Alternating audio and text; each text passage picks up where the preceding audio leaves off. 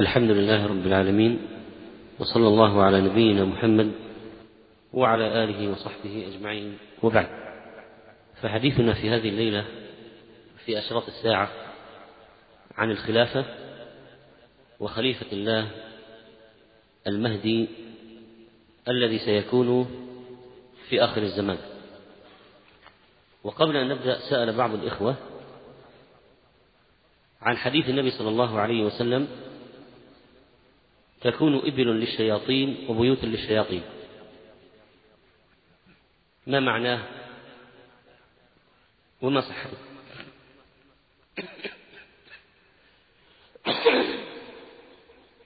وهذا الحديث قد رواه أبو داود رحمه الله عن أبي هريرة رضي الله عنه قال قال رسول الله صلى الله عليه وسلم تكون إبل للشياطين وبيوت للشياطين. فأما إبل الشياطين فقد رأيتها.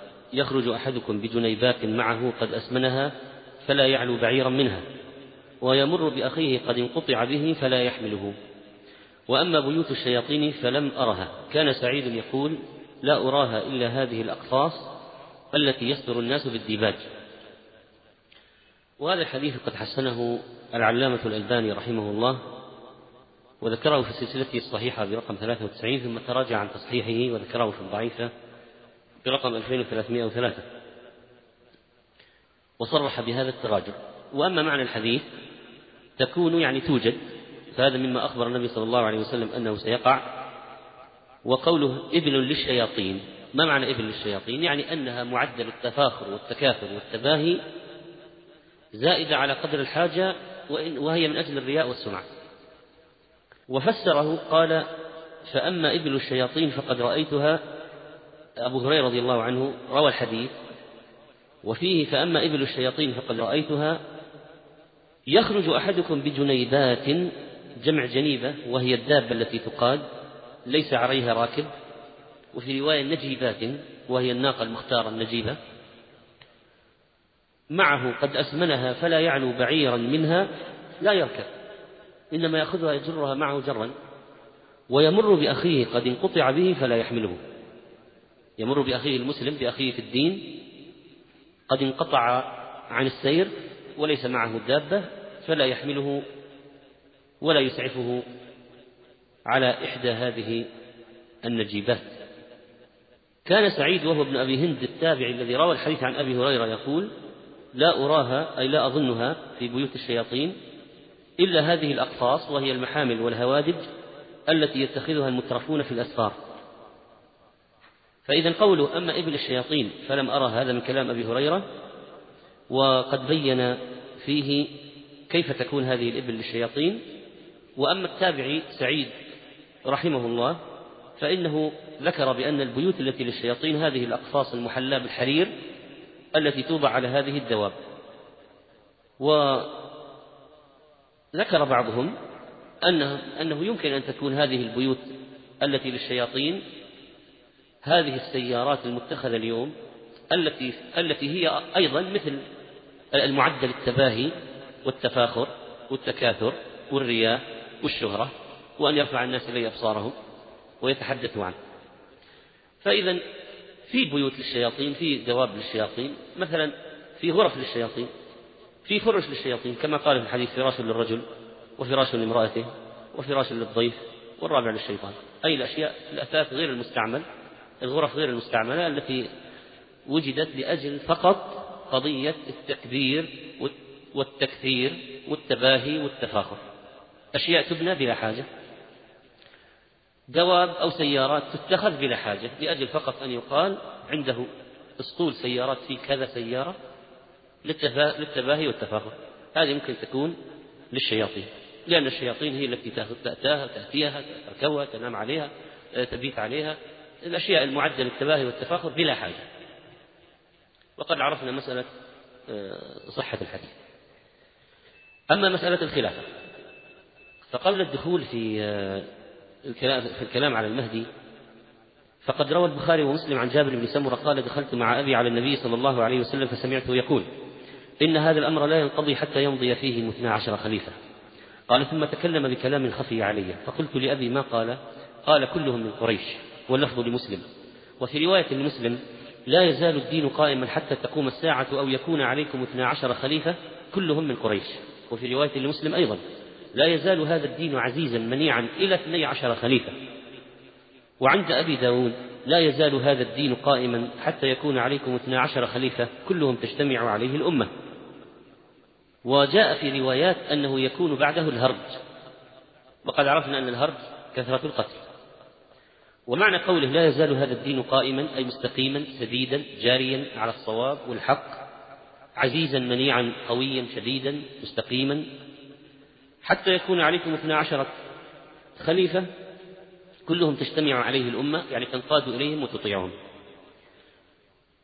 العلماء كثير من العلماء أشكل عليهم هذا الحديث. قال المهلب لم ألقى أحدا يقطع في هذا الحديث يعني بشيء معين. وقال ابن الجوزي قد أطلت البحث عن معنى هذا الحديث وتطلبت مظانة وسألت عنه فلم أقع على المقصود به لأن ألفاظه مختلفة ولا أشك أن تخليط فيها من الرواة ثم وقع لي فيه شيء وجدت الخطابي بعد ذلك قد أشار إليه وذكر كلاما. قال القاضي عياض رحمه الله توجه على هذا العدد سؤالان يعني هنا الإشكال ما هو؟ أحدهما أنه يعارض ظاهر قول في حديث سفينة الذي أخرجه أصحاب السنن الخلافة بعد ثلاثون سنة ثم تكون ملكا. قال لأن الثلاثين سنة لم يكن فيها إلا الخلفاء الأربعة وأيام الحسن بن علي. فكيف تكون اثنا عشر خليفة؟ هو أصلا الذي بعده كلها أربعة خلفاء والحسن بن علي يعني خلافته تسميته خلافة مجاز أصلا هي أيام وانقضت وتنازل لمعاوية رضي الله عنهما. والثاني الإشكال الثاني يقول أنه ولي الخلافة أكثر من هذا العدد. يعني على مر التاريخ الإسلامي أكثر من 12 خليفة. قال والجواب عن الأول أنه أراد في حديث سفينة الخلافة بعد ثلاثون سنة أراد خلافة النبوة فقط ولم يرد الخلافة الإسلامية إلى آخر الزمان أراد خلافة النبوة فقط ولذلك حسبوها.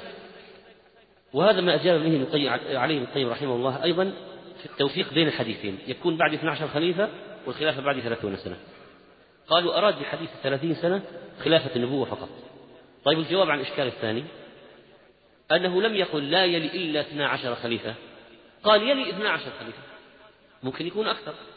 لكن 12 بالتأكيد. ولا يمنع الزيادة عليهم. ثم يمكن أيضا أن يقال احتمال آخر أن يقصد 12 خليفة من أئمة العدل. وهذا إذا جئت تحسبهم ستقول الأربعة الراشدون وعمر بن عبد العزيز.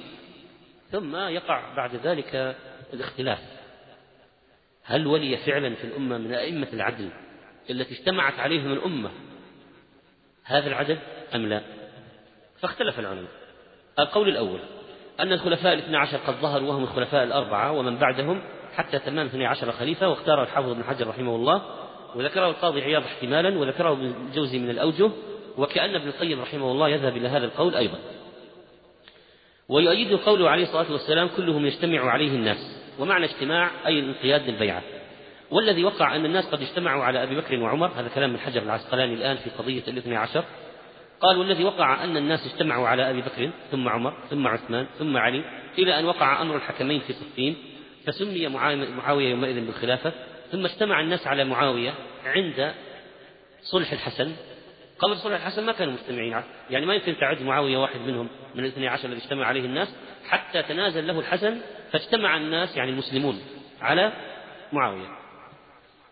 قال ثم اجتمعوا على ولده يزيد ولم ينتظم للحسين يعني بن علي رضي الله عنه لأنه خرج هنا في خلافة يزيد يطالب بالخلافة لكن خذله أهل العراق وقتل رضي الله عنه. فيعني لا يمكن أن يقال أن الحسين منهم لأنه ما صار خليفة واجتمع عليه الناس بل خرج الخلافة وقتل. ثم لما مات يزيد وقع الاختلاف حصل تولى أشخاص ضعف. ثم إلى أن اجتمعوا على عبد الملك بن مروان بعد قتل ابن الزبير ثم اجتمعوا على أولاده الأربعة. يعني الوليد بن عبد الملك بن مروان سليمان بن عبد الملك بن مروان ثم يزيد بن عبد الملك بن مروان ثم هشام بن عبد الملك بن مروان. وتخلل بين سليمان ويزيد عمر بن عبد العزيز. قال فهؤلاء سبعة بعد الخلفاء الراشدين. فكم صاروا 11 قال والثاني عشر هو الوليد بن يزيد بن عبد الملك. اجتمع الناس عليه لما مات عمه هشام فولي نحو أربع سنين ثم قاموا عليه فقتلوه. وانتشرت الفتن وتغيرت الأحوال من يومئذ ولم يتفق أن يجتمع الناس على خليفة بعد ذلك لأن يزيد بن الوليد الذي قام على ابن عمه الوليد بن يزيد لم تطل مدته بل ثار عليه قبل أن يموت ابن عم أبيه مروان بن محمد بن مروان ولما مات يزيد ولي أخوه إبراهيم فغلبه مروان ثم ثار على مروان بن العباس إلى أن قتل ثم كان أول خلفاء بني العباس أبو العباس السفاح ولم تطول مدته مع كثرة من ثار عليه ثم ولي أخوه المنصور فطالت مدته لكن خرج عنهم المغرب الأقصى باستيلاء المروانيين على الأندلس. وبالتالي يعني منذ أن قامت الأندلس خلافة لا يمكن أن يقال اجتمع الناس على خليفة في بني العباس يعني مثل هارون الرشيد ومن بعده. لأن خروج المروانيين في الأندلس قد جعل هناك خلافة أخرى في الأمة أو إمامة أخرى في الأمة ومركز آخر في الأمة في الأندلس. قال واستمرت يعني الأندلس في أيديهم متغلبين عليها إلى أن تسموا بالخلافة بعد ذلك. صار الأندلسيين هم أنفسهم يقال عن إمام الإمام فيهم الخليفة. قال وانفرق الأمر في جميع أقطار الأرض إلى أن لم يبق من الخلافة إلا الاسم في بعض البلاد. يعني بعد صارت دولة المماليك ودخل الأعداء أيضا على الأمة. فصار الخليفة العباسي في بغداد رمز مجرد اسم فقط ليس له سلطان في الحقيقة. فضلا أن يجتمع عليه الناس. قال بعد أن كانوا في أيام بني عبد الملك بن مروان في أيام عبد الملك وأولاده يخطب للخليفة في جميع أقطار الأرض شرقا وغربا وشمالا ويمينا مما غلب عليه المسلمون. فإذا بعد يقول هؤلاء خلفاء بني أمية ما اجتمع الناس المسلمون كلهم في العالم على خليفة واحد. قال ولا يتولى أحد في بلد من البلاد كلها الإمارة على شيء منها إلا بأمر الخليفة. هذا الذي كان في أيام بني عبد الملك بن مروان. ولو أي واحد في العالم الإسلامي صار أمير على بلد فهو الذي يعينه يعني الخليفة. ومن نظر في أخبارهم عرف صحة ذلك فعلى هذا يكون المراد. ثم يكون الهرج يكون المراد بقوله في الحديث 12 خليفة ثم يكون الهرج يعني القتل الناشئ عن الفتن وقوعا فاشيا يفشي ويستمر ويزداد على مدى الأيام وكذا كان والله المستعان. وقال الحافظ بن حجر أيضا في مكان آخر والأولى أن يحمل قوله يكون بعد 12 خليفة على حقيقة البعدية. فإن جميع من ولي الخلافة من الصديق إلى عمر بن عبد العزيز أربعة عشر نفسا. منهم اثنان لم تصح ولايتهما ولم تطل مدتهما وهما معاوية بن يزيد ومروان بن الحكم. والباقون اثنا عشر نفسا على الولاء كما أخبر صلى الله عليه وسلم وكانت وفاة عمر بن عبد العزيز سنة إحدى ومائة وتغيرت الأحوال بعده وانقضى القرن الأول الذي هو خير القرون ولا يقدح في ذلك قوله يجتمع عليه الناس عليهم الناس لأنه يحمل على الأكثر الأغلب. لأن هذه الصفة لم تفقد منهم إلا في الحسن بن علي وعبد الله بن الزبير مع صحة ولايتهما. والحكم بأن من خالفهما لم يثبت استحقاقه إلا بعد تسليم الحسن وبعد قتل ابن الزبير والله أعلم. وكانت الأمور في غالب أزمنة هؤلاء الاثني عشر منتظمة وإن وجد في بعض مدتهم خلاف ذلك فهي بالنسبة إلى الاستقامة نادر. يعني أن الاستقامة هي الأعم الأغلب والخلل الاختلال نادر والله أعلم. أما ابن القيم رحمه الله فإنه لما جاء إلى ذكر الجمع بين حديثي الخلافة بعد ثلاثون سنة وحديث 12 خليفة قال فإن قيل فكيف الجمع؟ قيل لا تعارض بين الحديثين فإن الخلافة المقدرة بثلاثين سنة هي خلافة النبوة كما في حديث أبي بكرة وقوله عليه الصلاة والسلام خلافة نبوة ثم يؤتي الله الملك من يشاء. وأما الخلفاء الاثنى عشر فلم يقل في خلافتهم إنما إنها خلافة نبوة ولكن أطلق عليهم اسم الخلفاء وهو مشترك. يعني بين خلافة النبوة وغير خلافة النبوة. واختص الأئمة الراشدون منهم بخصيصة في الخلافة وهي خلافة النبوة المقدرة بثلاثين سنة. إذا يقول 12 خليفة منهم أربعة على خلافة النبوة. كيف ويكون مدتهم ثلاثون سنة؟ كيف تكون المدة هذه؟ قال خلافة الصديق سنتين وثلاثة أشهر واثنتين وعشرين يوما وخلافة عمر عشر سنين وستة أشهر وأربع ليال وخلافة عثمان اثنتي عشرة سنة اثنتي عشر سنة إلا اثني عشر يوما وخلافة علي خمس سنين وثلاثة أشهر وثلاثة أشهر إلا أربعة عشر يوما وقتل علي سنة أربعين فهذه خلافة النبوة ثلاثون سنة. علي رضي الله عنه قتل في عام أربعين للهجرة. النبي عليه الصلاة والسلام مات في بعد عشر سنوات من الهجرة. إذا هذه هي الثلاثون المقصودة. خلافة النبوة مضت في هؤلاء الأربعة. قال وأما الخلفاء الاثنى عشر فقد قال جماعة يعني من العلماء منهم أبو حاتم الحبان إن آخرهم عمر بن عبد العزيز فذكروا الخلفاء الأربعة ثم معاوية ثم يزيد ابنه ثم معاوية بن يزيد ثم مروان بن الحكم ثم عبد الملك ابنه ثم الوليد بن عبد الملك ثم سليمان بن عبد الملك ثم عمر بن عبد العزيز وكانت وفاته على رأس المئة. وهي القرن المفضل الذي هو خير القرون وكان الدين في هذا القرن في غاية العزة. ثم وقع ما وقع والدليل على أن النبي صلى الله عليه وسلم إنما أوقع عليهم اسم الخلافة بمعنى الملك في غير خلافة النبوة. قوله في الحديث الصحيح سيكون من بعد خلفاء يعملون بما يقولون ويفعلون ما يؤمرون وسيكون من بعدهم خلفاء يعملون بما لا يقولون ويفعلون ما لا يؤمرون. وقال من أنكر برئ ومن أمسك سلم ولكن من رضي وتابع يعني هو الذي يتحمل الوزر الذي يرضى ويتابع على الإثم. أما الذي ينكر يبرأ والذي يمسك عن الشر هذا يسلم.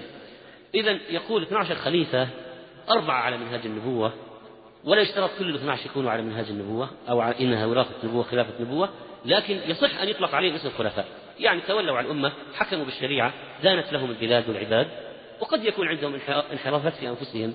معاصي أخطاء تجاوزات لكن لا يسلبون اسم خليفة يطلق عليهم خليفة ولذلك قال الاثنى عشر هؤلاء مضوا والقول الثاني هذا القول الأول أن الاثنى عشر قد مضوا القول الثاني أن المراد أنه يلي الأمة هذا العدد من الخلفاء والمراد الخلفاء العادلون الذين يكونون على منهاج النبوة. إذا فهم بعض العلماء يكون 12 خليفة يعني على منهاج النبوة يعني كلهم عدول, عدول يحكمون بالعدل ولذلك أدخلوا فيهم المهدي لأنه خليفة عادل على منهاج النبوة. فابن كثير رحمه الله اختار هذا القول. قال الاثنى عشر هؤلاء ليسوا فقط يصح أن يقال عليهم اسم خلفاء وأن كل المسلمين دانوا لهم لا وإنما خلفاء على منهاج النبوة. قال ابن كثير ومعنى هذا الحديث البشارة بوجود اثني عشر خليفة صالحا يقيم الحق ويعدل فيهم ولا يلزم من هذا تواليهم وتتابع أيامهم. لأنه قال سيكون بعد 12 خليفة لكن لا يشترط أن يكونوا متوالين متتابعين. لكن المهم سيوجد في الأمة في بشارة يعني في بشارة سيوجد في الأمة 12 خليفة كلهم على منهاج النبوة عدول ثقات في أنفسهم وفي حكمهم. يعني ليس فقط يحكم بالشريعة وهو يخالف في نفسه أو عنده معاصي أو يشرب الخمر أو لا مستقيم هو وهو وكذلك حكمه الذي يحكم به المسلمين. طيب وهؤلاء يعني خليفة يعني على كل المسلمين يعني تدين لهم كل البلاد الإسلامية وكل الشعوب الإسلامية. فيقول ابن كثير أنه لا يلزم من هذا تواليهم وتتابع أيامهم.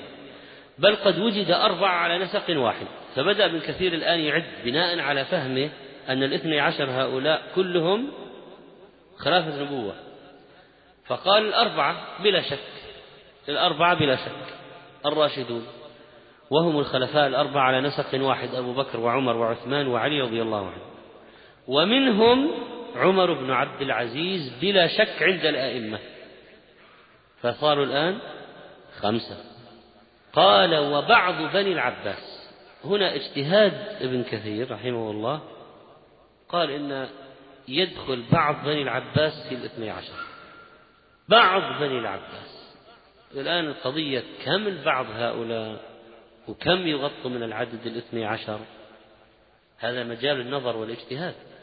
قال ولا تقوم الساعة حتى تكون ولايتهم يعني هذا العدد الاثني عشر لا محالة يعني لابد أن يظهروا في التاريخ لابد والظاهر أن منهم المهدي المبشر به في الأحاديث الواردة بذكره أنه يواطئ اسمه اسم النبي صلى الله عليه وسلم واسم أبيه اسم أبيه فيملأ عدلا وقسطا كما ملئت جورا وظلما.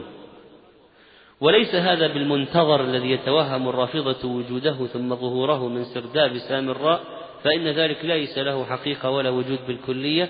بل هو من هوس العقول السخيفة وتوهم الخيالات الضعيفة وليس المراد بهؤلاء طيب هذا كلام من كثير رحمه الله. ختمه قال وليس المراد بهؤلاء الخلفاء الاثني عشر الأئمة الذين يعتقد فيهم الاثني عشرية من الروافض لجهلهم وقلة عقلهم انتهى. طيب إذا رأي ابن كثير الاثني عشر كلهم على منهاج النبوة. أربعة وعمر بن عبد العزيز الخامس. وقط يقول والمهدي الذي سيكون في آخر الزمان السادس. من هم الستة البقية؟ ابن كثير قال بعض بني العباس يدخلون. طيب كم هذا البعض؟ خلاص الآن هذه صارت مسألة مسألة يعني اجتهاد ونظر يعني. هل يكون منهم مثلا هارون الرشيد مثلا؟ مثلا. أو غيره من خلفاء بني العباس؟ وكم واحد؟ يعني كانوا في أنفسهم في أنفسهم صالحين ويحكمون الأمة بالشريعة وعلى منهاج النبوة. وهذا القول ممكن ينتج عنه أنه أن هناك خلفاء غير المهدي لم يظهروا بعد. على هذا القول ممكن ينتج عنه أنه يمكن أن يكون هناك خلفاء في الأمة سيظهرون غير المهدي لأن ما غطينا العدد وأنهم لم يظهروا بعد.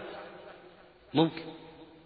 وفي هذه الحالة سيكون هناك يعني مزيد من بصيص الأمل والمبشرات في قضية اجتماع الأمة مرة أخرى على خلفاء يأتون آه، على منهاج النبوة.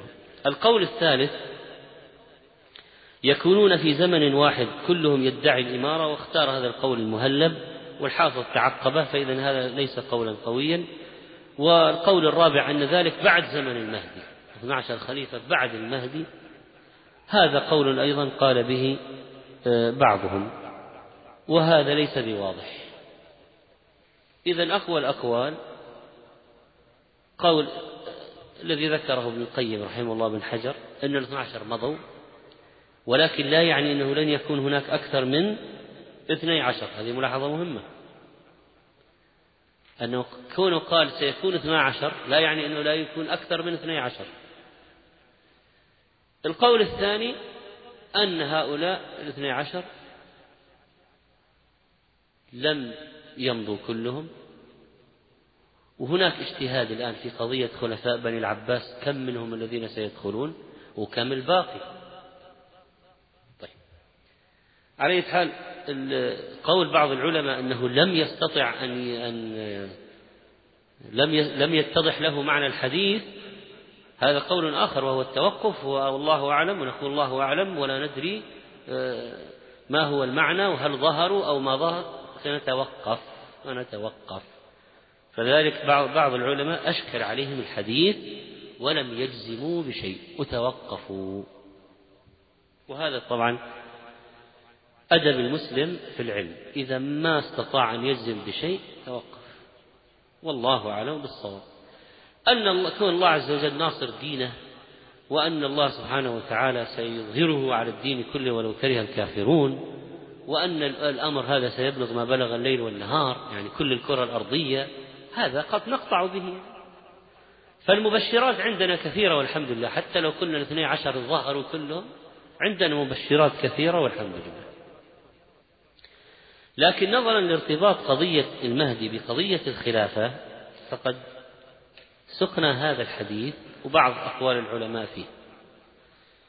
أما بالنسبة للمهدي فمن علامات الساعة التي أخبر بها النبي صلى الله عليه وسلم ظهور رجل صالح في آخر الزمان من آل بيت النبي صلى الله عليه وسلم يبايع على الخلافة ويكون خليفة راشدا فيقيم القسط والعدل. وهذا الخليفة الصالح ورد ذكره في أحاديث كثيرة وتسميته بالمهدي. والمهدي لغة المهدي اسم مفعول من هدى يهدي. هادي اسم الفاعل. مهدي اسم مفعول. فالمهدي هو الذي هداه الله إلى الحق. وقد ورد في السنة استعمال هذه الكلمة بهذه المعنى مثل قول صلى الله عليه وسلم فعليكم بسنتي وسنة الخلفاء الراشدين المهديين من بعد. المهديين الذين هداهم الله إلى الحق علما وعملا. وكذلك فإن النبي صلى الله عليه وسلم سمى هذا الخليفة الذي سيكون في آخر الزمان مهديا وبشر به. وهذا المهدي الذي بشر به النبي صلى الله عليه وسلم يؤيد الدين ويظهر العدل ويبايعه المسلمون ويكون من آل البيت النبوي ويخرج في زمنه الدجال وينزل عيسى بن مريم عليه السلام ويصلي مأموما خلفه. فمن هو الإمام؟ المهدي. وعيسى مأموم وراء المهدي مع أن عيسى نبي. وقد ورد في شأن المهدي أحاديث كثيرة منها الصحيح ومنها الحسن ومنها الضعيف الذي ينجبر بتعدد الطرق ومنها شديد الضعف بل الموضوع المكذوب المفترى المختلق. فقسمها ابن القيم رحمه الله في المنار المنيف وكذا وكذا غيره من المحدثين كالألباني في فضائل الشام إلى أربعة أقسام أحاديث المهدي صحاح وحسان وغرائب وموضوعات مكذوبات وكذا قال الشيخ ابن رحمه الله في قسمها إلى أربعة أقسام مكذوبة وضعيفة وأحاديث حسنة لكن تصل إلى درجة الصحيح لغيره. وقال بعض العلماء إن فيها ما هو صحيح لذاته. يعني بعض العلماء يرى أن حديث المهدي ما هي صحيح لذاته لا حسنة صحيح لغيره وتحت. طيب.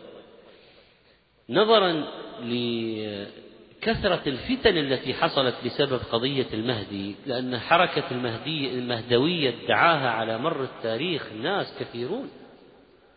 أضل فيها أمم وأريقت فيها دماء وحصل في بين المسلمين شقاق وخلافات وقضايا عظام. لذلك لا كان لابد من بيان حقيقة هذا الرجل. ما هي صفاته؟ خصوصا وأنه لم يظهر بعد وأن الذين ادعوا أنهم المهدي في التاريخ كلهم اتضح أنهم غير صادقين. ما ما صدق. كل الدعوة المهدوية فيما سبق لم يصدقوا. ادعى المهدوية كثير. في عهد بني أمية بن العباس وفي العصر الواقع والعصر الحاضر وفي ناس يدعون الآن الأيام هذه وفي في الإنترنت. نبشركم أن المهدي ولد. وإيش يعني؟ شفت حفيظة نفوس ففيه الآن يعني خلل في هوس في آه، أنواع من الانحرافات حاصلة في هذا الموضوع. فإذا يعني شوف سبحان الله الآن المهدي متى يعرف أنه المهدي؟ إذا اجتمع عليه الناس وستأتي نصوص أن بعض الناس كانوا يسألون العلماء كيف نعرف أنه المهدي؟ طيب قال لا تذهب إليه حتى ترى الناس قد اجتمعوا عليه المسلمين. فإذا الذين يقولون ولد طيب ما هو الدليل على ولادته؟ طيب المهدي يصلحه الله في ليلة مثلا من صفاته أنه يصلحه الله في ليلة. إيش عرفك الآن هذا الطفل الرضيع أنه سيكون أكبر ويكون غير صالح ثم يصلحه الله في ليلة؟ وفي من المهووسين سبحان الله في واحد أرسل لي رسالة. قال أنا المهدي. أرسل لك رسالة. وأنني كنت ضال وأصلحني الله. الله أكبر. يعني المهازل فعلا. يعني وينبغي حماية عقول عقول المسلمين من هذه الترهات من هذه الترهات ولذلك فإن العلم الشرعي هو الكفيل بالقضاء على هذه الترهات والعصمة في الفتن. بلا شك. الأحاديث التي ورد فيها ذكر المهدي. أولا عن أبي سعيد الخدري رضي الله عنه أن رسول الله صلى الله عليه وسلم قال يخرج في آخر أمة المهدي يسقيه الله الغيث وتخرج الأرض نباتها ويعطى المال صحاحا ويعطي المال صحاح المال صحاحا وتكثر الماشية وتعظم الأمة يعيش سبعا أو ثمانيا يعني حجة يعني سنين حجة سنين ثماني حجج ثماني سنين. أخرجه الحاكم في المستدرك وصححه الألباني. وروى الإمام أحمد في مسنده.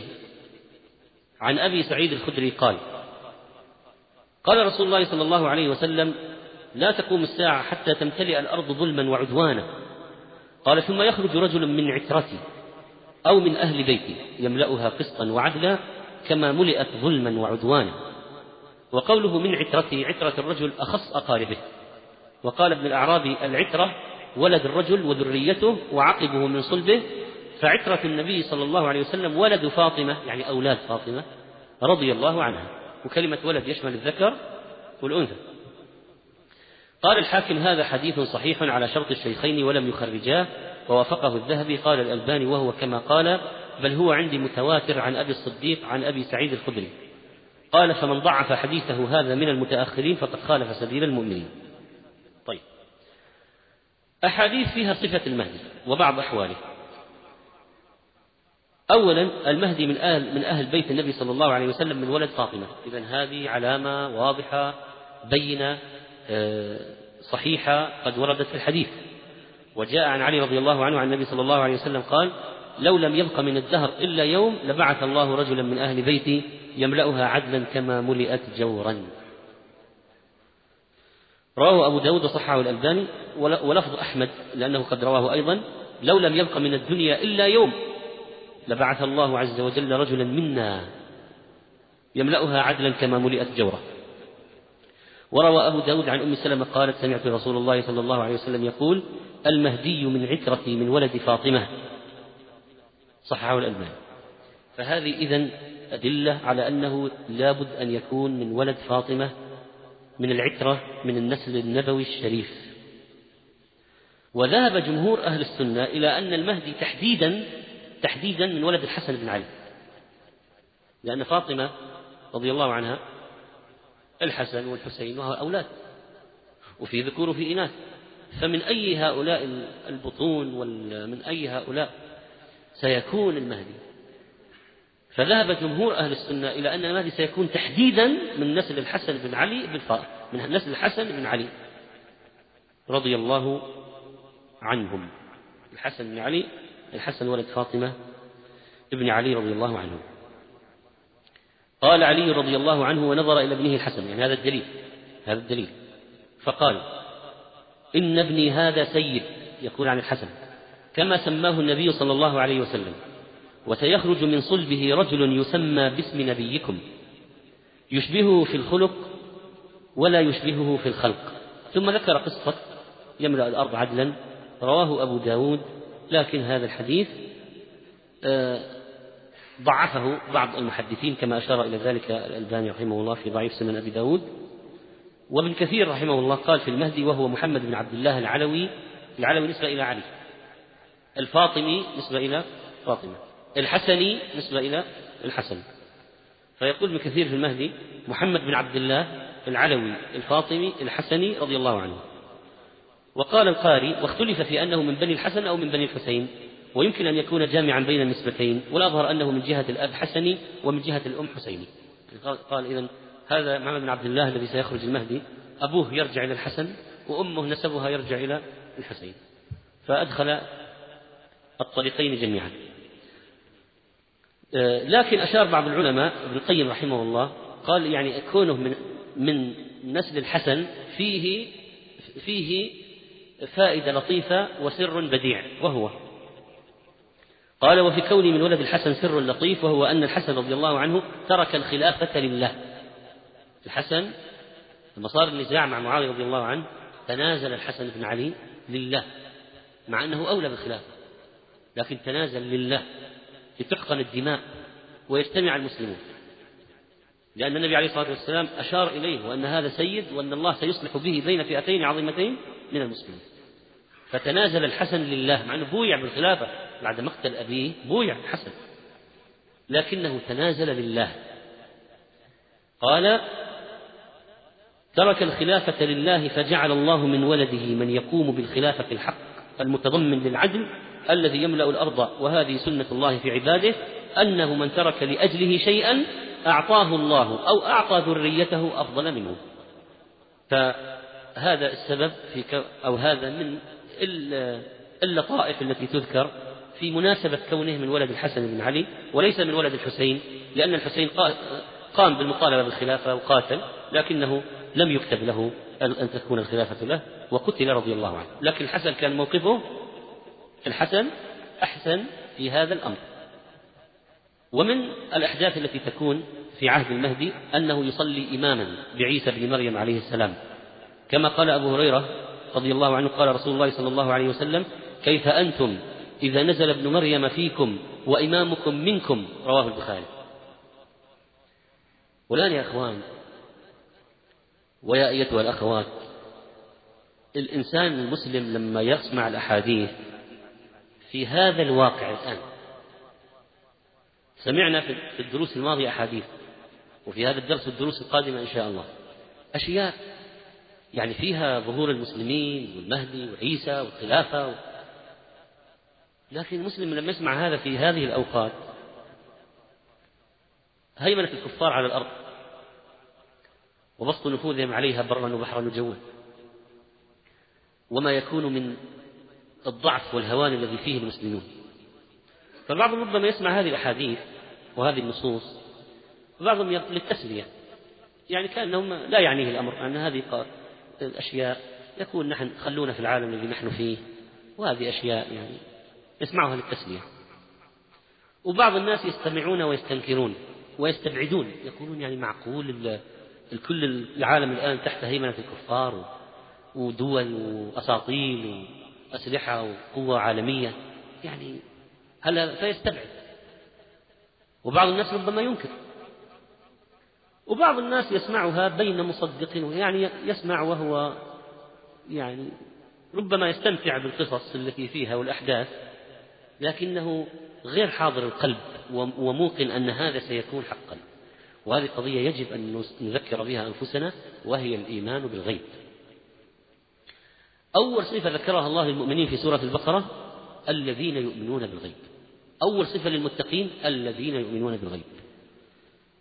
ولذلك المؤمن لما يسمع الآيات والأحاديث فإنه يقول إنها حق على الحقيقة وستقع. النبي عليه الصلاة والسلام أخبر بعض الصحابة بأشياء كان عندهم خصوصا الذين أسلموا في أول إسلامهم ربما يستبعدون هذا الأمر. كان يقول للصحابي يعني وهو في وضع حال ضعف يعني النبي عليه الصلاة والسلام في حال ضعف. ستفتح كنوز كسرى وقيصر. فيقول كسرى وقيصر؟ يعني فيقول فالنبي عليه الصلاة والسلام يؤكد له. وسراقة كان يطارد النبي عليه الصلاة والسلام يطارده في في الهجرة. النبي عليه الصلاة والسلام مطارد يعني ممكن في أي وقت أي لحظة يقبض عليه ويقتل. قريش تقتل وهو يعد سراقة بسواري يعني شوف الوضع الذي كان موجودا. يعد سوارة كي إذا لبست سواري كسرى. كان يقول للصحابة وهم يعذبون في مكة وقتل وسجن تشريد تعذيب. يقول يسيرن الراكب من صنعاء إلى حضرموت لا يخاف إلا الله والذئب على غنمه ولكنكم تستعجلون. إذا في ناس يستنكرون وفي ناس يستبعدون وفي ناس يستغربون وفي ناس يستعجلون. فيجب أن يكون إيماننا بالنصوص حقا على الحقيقة وأنها ستقع وأن هذا وليست القضية هي إبر مخدرات لأن الواحد الآن في في عهد الذل والمحنة يقول نسلي أنفسنا بهذه النصوص ونسكت وننتظر إن ننتظر عيسى عليه السلام ننتظر المهدي فنقول كيف؟ كيف؟ يجب أن نكون في نصرة الدين. يعني إذا نحن عشنا هكذا هامشيين في نصرة الدين ومتنا كيف سيكون حسابنا؟ إن تتولوا يستبدل قوما غيركم ثم لا يكونوا أمثالكم. العجلة ستمضي التاريخ سيمضي. بنا وبغيرنا يعني سواء الدين منصور بلا شك بلا ريب يعني. لا يمكن القضاء عليه إطلاقا لا يمكن. فإذا نذكر أنفسنا ونحن نستمع النصوص أن هذه الأحداث ستقع سيقع يعني عيسى سينزل من السماء والمهدي يعني أشياء عجيبة فعلا لكن يجب أن نصدق بها. قال في صحيح مسلم كيف أنتم إذا نزل فيكم ابن مريم فأمكم منكم؟ ينزل ابن مريم وإمامكم منكم وإمامكم منكم فأمكم منكم. يحكم بالقرآن عيسى لا بالإنجيل وينزل عيسى وإمام المسلمين من هذه الأمة وسيصلي خلفه. روى مسلم عن جابر بن عبد الله قال سمعت النبي صلى الله عليه وسلم يقول وذكر الحديث وفيه فينزل عيسى بن مريم صلى الله عليه وسلم فيقول أميرهم تعال صل لنا. فيقول لا إن بعضكم على بعض أمراء تكرمة الله هذه الأمة. فالمهدي يقول لعيسى صل بنا إماما. تواضعا لأنه نبي الله. لا بد أن يتواضع له. ولكن عيسى لا يتقدم. في هذه في هذه الصلاة لا يتقدم عليه. تكريمة الله لهذه الأمة. وعند الإمام أحمد فإذا هم بعيسى بن مريم صلى الله عليه وسلم فتقام الصلاة فيقال له تقدم يا روح الله لأنه الروح التي خلقها الله لأنه النفس الذي خرج نفخة جبريل التي وقعت في مريم وولجت فحملت بإذن الله. فإذا عيسى روح الله هذا باب إضافة المخلوق إلى الخالق وليس من باب إضافة الصفة للموصوف عيسى روح الله من باب إضافة المخلوق إلى الخالق كقوله هذه ناقة الله. إضافة المخلوق إلى الخالق. هذا بيت الله. إضافة المخلوق إلى الخالق. لكن هذه إضافة تشريف. وليس من باب إضافة الصفة للموصوف كيد الله ووجه الله فتلك إضافة أخرى. فيقال له تقدم يا روح الله فيقول ليتقدم إمامكم فليصلي بكم. قال الهيثمي رواه أحمد بإسنادين رجال أحدهما رجال الصحيح وهذا قال الألباني. وهذا إسناد رجاله صحيح رجال ثقات إلا رجال الصحيح إلا أن أبا الزبير مدلس وقد عنعنه ومع ذلك قال الحاكم صحيح الإسناد ووافقه الذهبي وروى ابن ماجة عن أبي أمامة قال خطبنا رسول الله صلى الله عليه وسلم وذكر الدجال وقال فتنفي الخبث يعني المدينة منها كما ينفي الكير خبث الحديد ويدعى ذلك اليوم يوم الخلاص. فقالت أم شريك بنت أبي العكري يا رسول الله فأين العرب يومئذ؟ عندما يخرج الدجال قال هم يومئذ قليل وجلهم ببيت المقدس. حديث رواه ابن ماجه وحديث حسن؟ في معلومة مهمة أنه عند ظهور المهدي وعيسى والدجال طبعا الدجال سيظهر قبل عيسى عليه السلام سيأتي المدينة ولا يستطيع دخول المدينة ويخرج المنافقون تتخلص المدينة من خبثها وذلك يوم الخلاص يسمى يوم الخلاص. سألت أم شريك بنت أبي العكر يا رسول الله فأين العرب يومئذ؟ يعني يعني لما سمعت الدجال وحصار المدينة وتسلط الدجال فيعني تقول وين القبائل العربية؟ وين المقاتلين العرب؟ وين كيف هذا؟ فقال عليه الصلاة والسلام جوابا على سؤال فأين العرب يومئذ؟ قال هم يومئذ قليل وجلهم ببيت المقدس. أكثرهم سيكونون ببيت المقدس. وإمامهم رجل صالح وهو المقصود به المهدي. فبين طبعا كون العرب قليل لكن لا يعني أن معهم من المسلمين من غير العرب ناس آخرين. كما تقدم معنا في معركة مرج دابق عندما يقاتل وعندما يذهب لفتح القسطنطينية سبعون ألفا من المسلمين ومن بني إسحاق. إذا العرب كله جلهم ببيت المقدس وليس في الحجاز جلهم ببيت المقدس. وإمامهم رجل صالح فبينما إمامهم قد تقدم يصلي بهم الصبح إذ نزل عليهم عيسى بن مريم الصبح فرجع ذلك الإمام ينكص يمشي القهقرى ليتقدم عيسى يصلي بالناس فيضع عيسى يده بين كتفيه ثم يقول له تقدم فصلي فإنها لك أقيمة أنت الإمام ولك أقيمة فيصلي بهم إمامهم حديث صحيح. فإذا قوله رجل صالح هو المهدي. ينكص لما ينزل عيسى الإمام يرجع للخلف تواضعا لعيسى. يرجع ليصلي عيسى. ينكص يرجع إلى الوراء القهقرة فهذه الأحاديث صريحة في أن عيسى يصلي خلف إمام المسلمين بعدما ينزل عيسى في آخر الزمان وقد ورد مقيدا في أحاديث أخرى هذا الإمام. فروى الحارث بن أبي أسامة في مسنده بسنده عن جابر. قال رسول الله صلى الله عليه وسلم ينزل عيسى بن مريم فيقول أميرهم المهدي تعال صل بنا. فيقول لا إن بعضهم أمير بعض. تكرمة الله تكرمة الله لهذه الأمة. قال ابن القيم في المنار المنيف إسناده جيد. إذا في تعيين الإمام الصالح لأنه هو نفسه المهدي. وقد بين جمع من أئمة العلم والهدى أنه يجب حمل اللفظ المطلق الوارد في الصحيحين على المقيد في خارجهما وأن هذا الإمام الذي يصلي بالمسيح هو المهدي جزم بذلك ابن الجوزي والحافظ بن حجر والسيوطي وصديق حسن خان والألباني وغيرهم.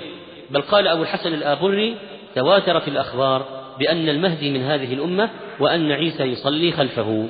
نقله الحافظ وأقره عليه.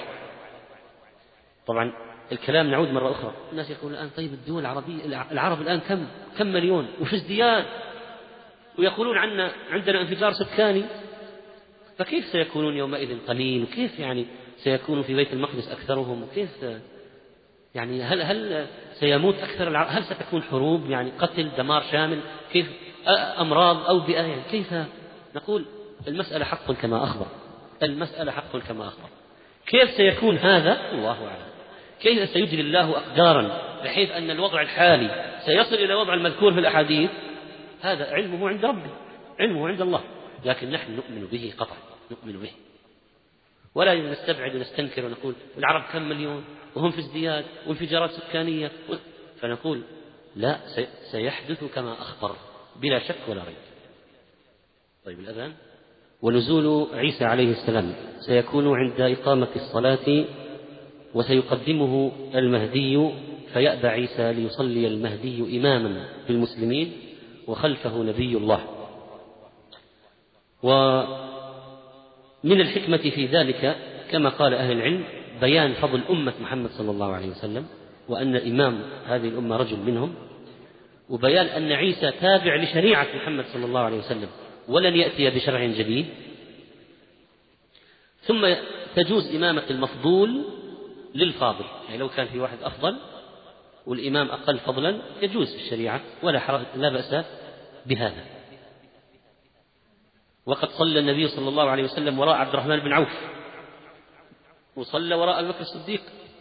كان عبد الرحمن هو الإمام. وكان أبو بكر هو الإمام. ومن صفات المهدي أيضا أنه يصلحه الله في ليلة. كما روى ابن ماجة وأحمد عن علي رضي الله عنه قال قال رسول الله صلى الله عليه وسلم المهدي منا أهل البيت يصلحه الله في ليلة. ما معنى يصلحه الله في ليلة؟ قال بعضهم معناه يصلحه للخلافة ويهيئه لها. لا يكون من قبل صالحا للخلافة فيصلحه للخلافة. ويرفع قدره في ليلة أو في ساعة واحدة من الليل حتى يتفق على خلافته أهل الحل والعقد فيها كما قال القاري رحمه الله. والثاني المعنى الثاني أن يكون متلبسا ببعض النقائص فيصلحه الله ويتوب عليه وقد كرر ابن كثير رحمه الله هذا المعنى فقال في قول يصلحه الله في ليلة قال أن يتوب عليه ويوفقه ويلهمه رشده بعد أن لم يكن كذلك. يعني ممكن المهدي هذا يكون رجل عادي ليس رجلا صالحا متدينا فيهديه الله في ليلة فيقذف في قلبه الهداية ولذلك يسمى المهدي لأن الله هداه. ولا يستغرب صلاح رجل في ليلة. فإن سحرة فرعون كانوا في أول النهار كفرة أشرارا. فلما ألقى موسى العصا وإذا هي تلقف ما يأفكون ألقي السحرة ساجدين فماتوا في آخر النهار شهداء أبرار. كانوا كفرة فجارا صاروا شهداء أبرار في نفس اليوم. إذا يصلحه الله في ليلة وإذا أراد الله أن يهدي رجلا فلن تجد من يضله. ومن صفاته أنه يملأ الأرض عدلا كما ملئت ظلمة. فهذا قد جاء عن أبي سعيد رضي الله عنه قال قال رسول الله صلى الله عليه وسلم لتملأن الأرض جورا وظلما. وما أشبه الآن أنها ملئت جورا وظلما. ملأها الكفار برا وبحرا وجوا ملأوها جورا وظلما. واعتداء وبغي وقانون الغاب والتسلط القوي على الضعيف. لتملأن الأرض جورا وظلما. فإذا ملئت جورا وظلما بعث الله رجلا مني اسمه اسمي فيملأها قسطا وعدلا كما ملئت جورا وظلما. حديث صحيح. ومن صفات المهدي عليه السلام أنه يحثي المال حثيا ولا يعده عدا. كما روى الترمذي وأحمد عن أبي سعيد الخدري قال خشينا أن يكون بعد نبينا حدث تحدث بدع وتحدث فتن احتياطا سألوه. فسألنا نبي الله صلى الله عليه وسلم فقال إن في أمة المهدي يخرج يعيش خمسا أو سبعا أو تسعا زيد الشاك أحد الرواة. قال قلنا وما ذاك؟ سبع إيش؟ تسع إيش سبع ما؟ قال سنين. قال فيجيء إليه رجل فيقول يا مهدي أعطني أعطني. قال فيحفي له في ثوبه ما استطاع أن يحمله من الدنانير أو الدراهم أو الذهب والأموال. رواه الترمذي وحسنه الألباني. وقد ورد في في صحيح مسلم قوله عليه الصلاة والسلام يكون في آخر أمتي خليفة يحفي المال حفيا لا يعده عدا. فيحتمل أن يكون هو المهدي عليه السلام. ومن صفاته الجسدية أنه أجل الجبهة وأقنى الأنف كما جاء عن أبي سعيد الخدري رضي الله عنه قال قال رسول الله صلى الله عليه وسلم المهدي مني أجل الجبهة أقنى الأنف يملأ الأرض قسطا وعدلا كما ملئت جورا وظلما يملك سبع سنين. رواه أبو داود وحسنه الألباني. أجل الجبهة يعني واسع الجبهة. إذا انحسر الشعر عن مقدم الرأس فهذه الجبهة فهذه الجبهة قد انجلت أجل الجبهة متسعة جبهته متسعة. فإذا لا يغطيها الشعر وينزل عليها بل هي واسعة. أقنى الأنف. القنا في الأنف طوله ودقة أرنبته. طوله ودقة أرنبته. والأرنبة هي رأس الأنف. مع ارتفاع في وسطه. فوسط الأنف مرتفع. فيه طول وسط مرتفع الأرنبة دقيقة. وصفه وصفا دقيقا. إذا لو لو جاك واحد قال لك أنا المهدي ونظرت في وجهه إذا هو أفطس الأنف. فخلاص شوف أحد يبيعك في السوق أو يبايعك فإذا وصفه لنا وصفا دقيقا. والمهدي اسمه, اسمه اسم النبي صلى الله عليه وسلم محمد بن عبد الله. كما مر معنا في حديث أبي داود. عن عبد الله بن مسعود عن النبي صلى الله عليه وسلم قال لو لم يبق من الدنيا إلا يوم لطول الله ذلك اليوم حتى يبعث فيه رجلا مني أو من أهل بيتي يواطئ اسمه اسمي واسم أبيه اسم أبي يملأ الأرض قسطا وعدلا كما ملئت ظلما وجورا. حديث حسن صحيح. قال بعضهم إنه يأتي مع الرايات السود. فروى ابن ماجه عن أبي قلابة عن أبي أسماء الرحبي عن ثوبان قال قال رسول الله صلى الله عليه وسلم يقتتل عند كنزكم ثلاثة كلهم ابن خليفة. وهذا الحديث له مدلول في كلام الخلافة التي سبق عرضها قبل في أول الدرس. هذا الحديث. يقتتل عند كنزكم ثلاثة كلهم ابن خليفة ثم لا يصير إلى واحد منهم. تضيع القضية عليهم ثم تطلع الرايات السود من قبل المشرق. فيقتلونكم قتلا لم يقتله لم يقتله قوم. ثم ذكر شيئا لا أحفظه فقال فإذا رأيتموه فبايعوه ولو حبوا على الثلج فإنه خليفة الله المهدي. رواه الحاكم وقال صحيح على شرط الشيخين وقال البوصيري في الزوائد هذا اسناده صحيح رجال ثقات لكن ابن كثير قال وقفه أشبه يعني أنه ليس الراجح رفعه وقفه أشبه. وضعفه الألباني في السلسلة الضعيفة بسبب عنعنة أبي قلابة وهو مدلس. ورد بعض طلبة العلم تضعيف الشيخ وقال إن أبا قلا إن إن أبا قلابة قد ذكروه في الطبقة الأولى من المدلسين وهم الذين لا يضر تدليسهم لأن المدلسين طبقات منهم تدليس شنيع ومنهم تدليس لا يضر منهم من لا يدلس إلا عن ثقة. وقوله عند كنزكم الآن إذا في من ضعفه وفي من صححه وفي من قال هو موقوف هذا الحديث لكن ما معناه على أي حال؟ قوله يقتتل عند كنزكم ثلاثة كلهم ابن خليفة. المقصود بالكنز الملك. وقال ابن كثير الظاهر أن المراد بالكنز المذكور كنز الكعبة. ويحتمل أن يكون الكنز كنز الذهب الذي يحسن عنه الفرات. احتمال ذكره ابن حجر في الفتح. قال ثم تطلع الرايات السود. قال ابن كثير هذه الرايات السود ليست هي التي أقبل بها أبو مسلم الخراساني فاستلب بها دولة بني أمية. بل رايات سود أخر تأتي صحبة المهدي. هنا نشير إلى قضية سبقت إشارة إليها أنه ليس كل من رفع رايات سوداء وجعلها شعارا له صار هو الآن مرشح لأن يأتي بالمهدي معه. لأن بعض الناس هكذا يقول يركب الأشياء على بعض. يقول هؤلاء البلد الفلاني أعلامهم سوداء. هؤلاء القوات الفلانية راياتهم سوداء. إذا هؤلاء سيخرج المهدي معهم. ما هذا؟ الآن المهدي له صفات كثيرة. والحديث هذا الآن فيه كلام في صحته وعلى فرض صحته. وأن المهدي سيأتي مع أصحاب الرايات السوداء كيف تنزل الحديث على هؤلاء؟ وكيف تجزم أن هؤلاء في البلد الفلاني في أفغان أو في غيرها أنهم هم الذين سيخرج فيهم المهدي؟ يعني الاستعجال في القضية والمسارعة إلى تفصيل النصوص لتوافق الأحداث وتركيب الأمور على بعض والمسألة غير متضحة وأصلا لن يعرف أنه المهدي إلا بعد خروجه وتوليه كيف تجزم به؟ إلا إذا فعلا بويع واجتمعت عليه الأمة. أي واحد يعني يكون مثلا الآن اسمه محمد ابن عبد الله هو المهدي مثلا. أي واحد يكون ضال فيصلحه الله في ليلة هو المهدي مثلا. أي واحد أنفه مستقيم ليس أفقس هو المهدي. إذا المسألة مسألة متراكبة من أشياء كثيرة فالتسرع فيها هذا من الأخطاء العظيمة. وإذا رأيتم الرايات السود جمع راية وهي علم الجيش وقوله قد جاءت من قبل خراسان من جهتها فأتوها أي للقتال معها والنصرة لأهلها. بعضهم هنا أثار قضية. يعني الآن لو فرضنا صحة الحديث كيف يأتي من خراسان وأصلا هو مبايعته عند الكعبة؟ فقال والجمع بين هذه الأحاديث وحديث ظهوره في مكة أن أول ظهور بيعته بمكة ثم تكون أنصاره من خراسان. قاله ابن كثير في البداية والنهاية. هذا على فرض صححنا الحديث؟ طيب كيف سنجمع بينه وبين أنه سيبايع فيه؟ في مكة؟ الجواب يحدث هذا أولا ثم تأتي الرايات لتنصره طيب.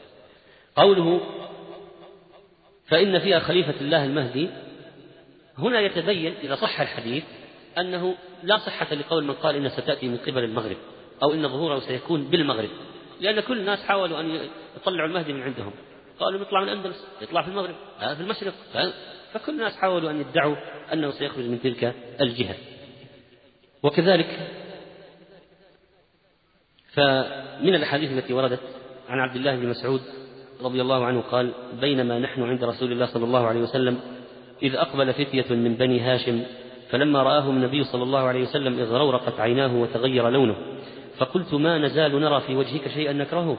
فقال إنا أهل بيت اختار الله لنا الآخرة على الدنيا وإن أهل بيتي سيلقون بعدي بلاء وتشريدا وتطريدا حتى يأتي قوم من قبل المشرق معهم رايات سود فيسألون الخير فلا يعطونه فيقاتلون فينصرون فيعطون ما سألوا فلا يقبلونه حتى يدفعونها حتى يدفعوها إلى رجل من أهل بيتي فيملأها قسطا كما ملأوها جورا فمن أدرك ذلك منكم فليأتهم ولو حب على الثلج.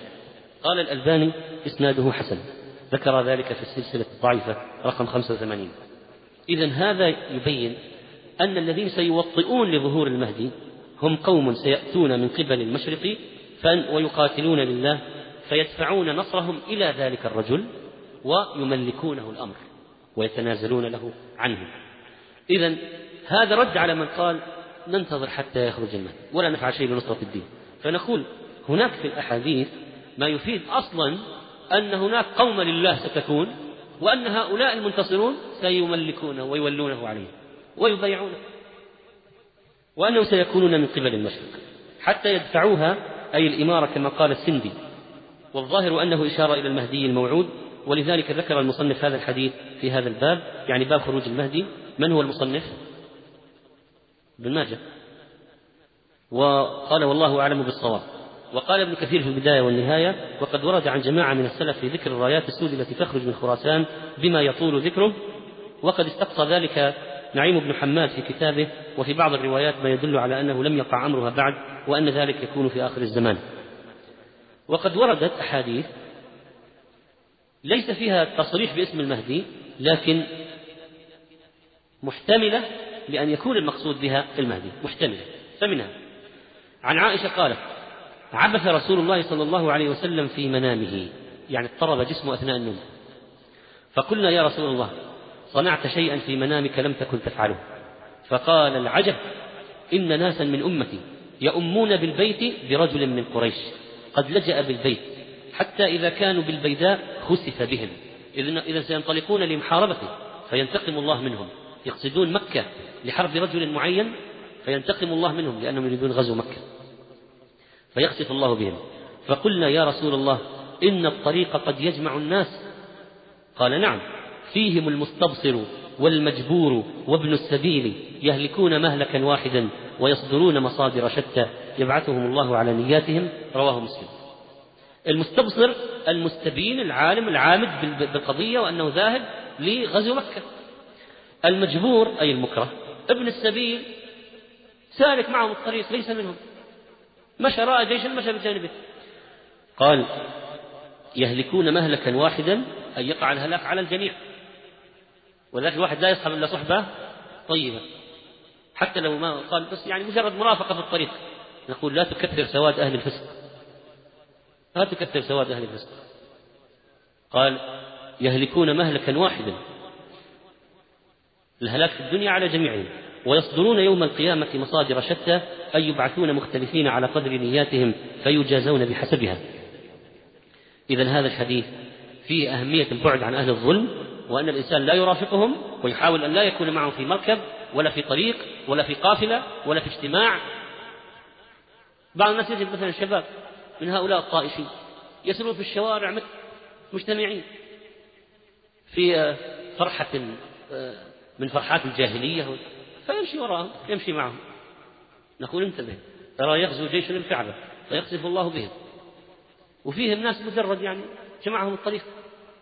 فإذا التباعد عن أهل الظلم والتحذير من مجالستهم لئلا يناله ما يعاقبون به. وفي الحديث فائدة مهمة جدا أن من كثر سواد قوم جرى عليه حكمهم في ظاهر عقوبات الدنيا.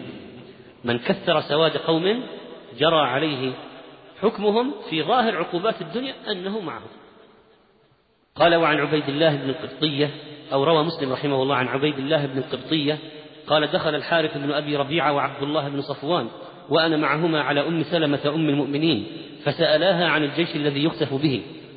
وكان ذلك في أيام ابن الزبير. طبعا ابن الزبير رضي الله عنه بويع له بالخلافة في الحجاز وتولى كان في مكة. وجاء جيش الشام لقتاله باعتباره خارجا عن الخليفة وهو يرى أن ذلك الخليفة غير شرعي. المهم حصل فتنة حصل بين المسلمين قتال فتنة ولا شك أن عبد الله بن الزبير كان أخير وأقوم سبيلا. لكن الله عز وجل ما قدر له الانتصار. لما جاء جيش الشام لحرب ابن الزبير في مكة الحديث هذا ظهر. يعني بعضهم قال يعني في تشابه في تشابه الآن. شو كيف كيف الأحداث. أحيانا تجعل بعض الناس يحاولون تفسير بعض النصوص على حسب الأحداث. مع التشابه كبير جدا يعني, يعني الناس الذين كانوا مع ابن الزبير يقولون ابن الزبير هذا صحابي ابن صحابي هذا أولى بالخلافة من أهل الشام هذا وين دينه الدين المتين صحابي كذا هذا أولى من يزيد وهذا أولى من فلان وهذا. والآن أهل الشام جاءوا وجيش يزيد جاء لحربه وابن الزبير بويع بمكة وهو الآن في الحرم خلاص انتظروا أن يخسف بجيش الشام. ليه؟ قالوا الحديث. الحديث. لكن ما الذي حدث؟ لم يخسف بهم. فتبين أنه ليس هذا هو الجيش المقصود. مع أن الذي يريد أن يركب الصورة يطبق الأحداث يطبق النصوص على الواقع ممكن جدا يرى أنه وانظر الحديث نص الحديث. جاءوا لأم سلمة يسألونها عن الحديث فسألاها عن الجيش الذي يخسف به وكان ذلك في أيام ابن الزبير. فقالت قال رسول الله صلى الله عليه وسلم يعوذ عائذ بالبيت فيبعث إليه بعث. فإذا كانوا ببيداء من الأرض خسف بهم. فقلت يا رسول الله أم سلمة تقول. فكيف بمن كان كارها؟ قال يخسف به معهم. حتى لو كاره. لماذا اجتمع معهم؟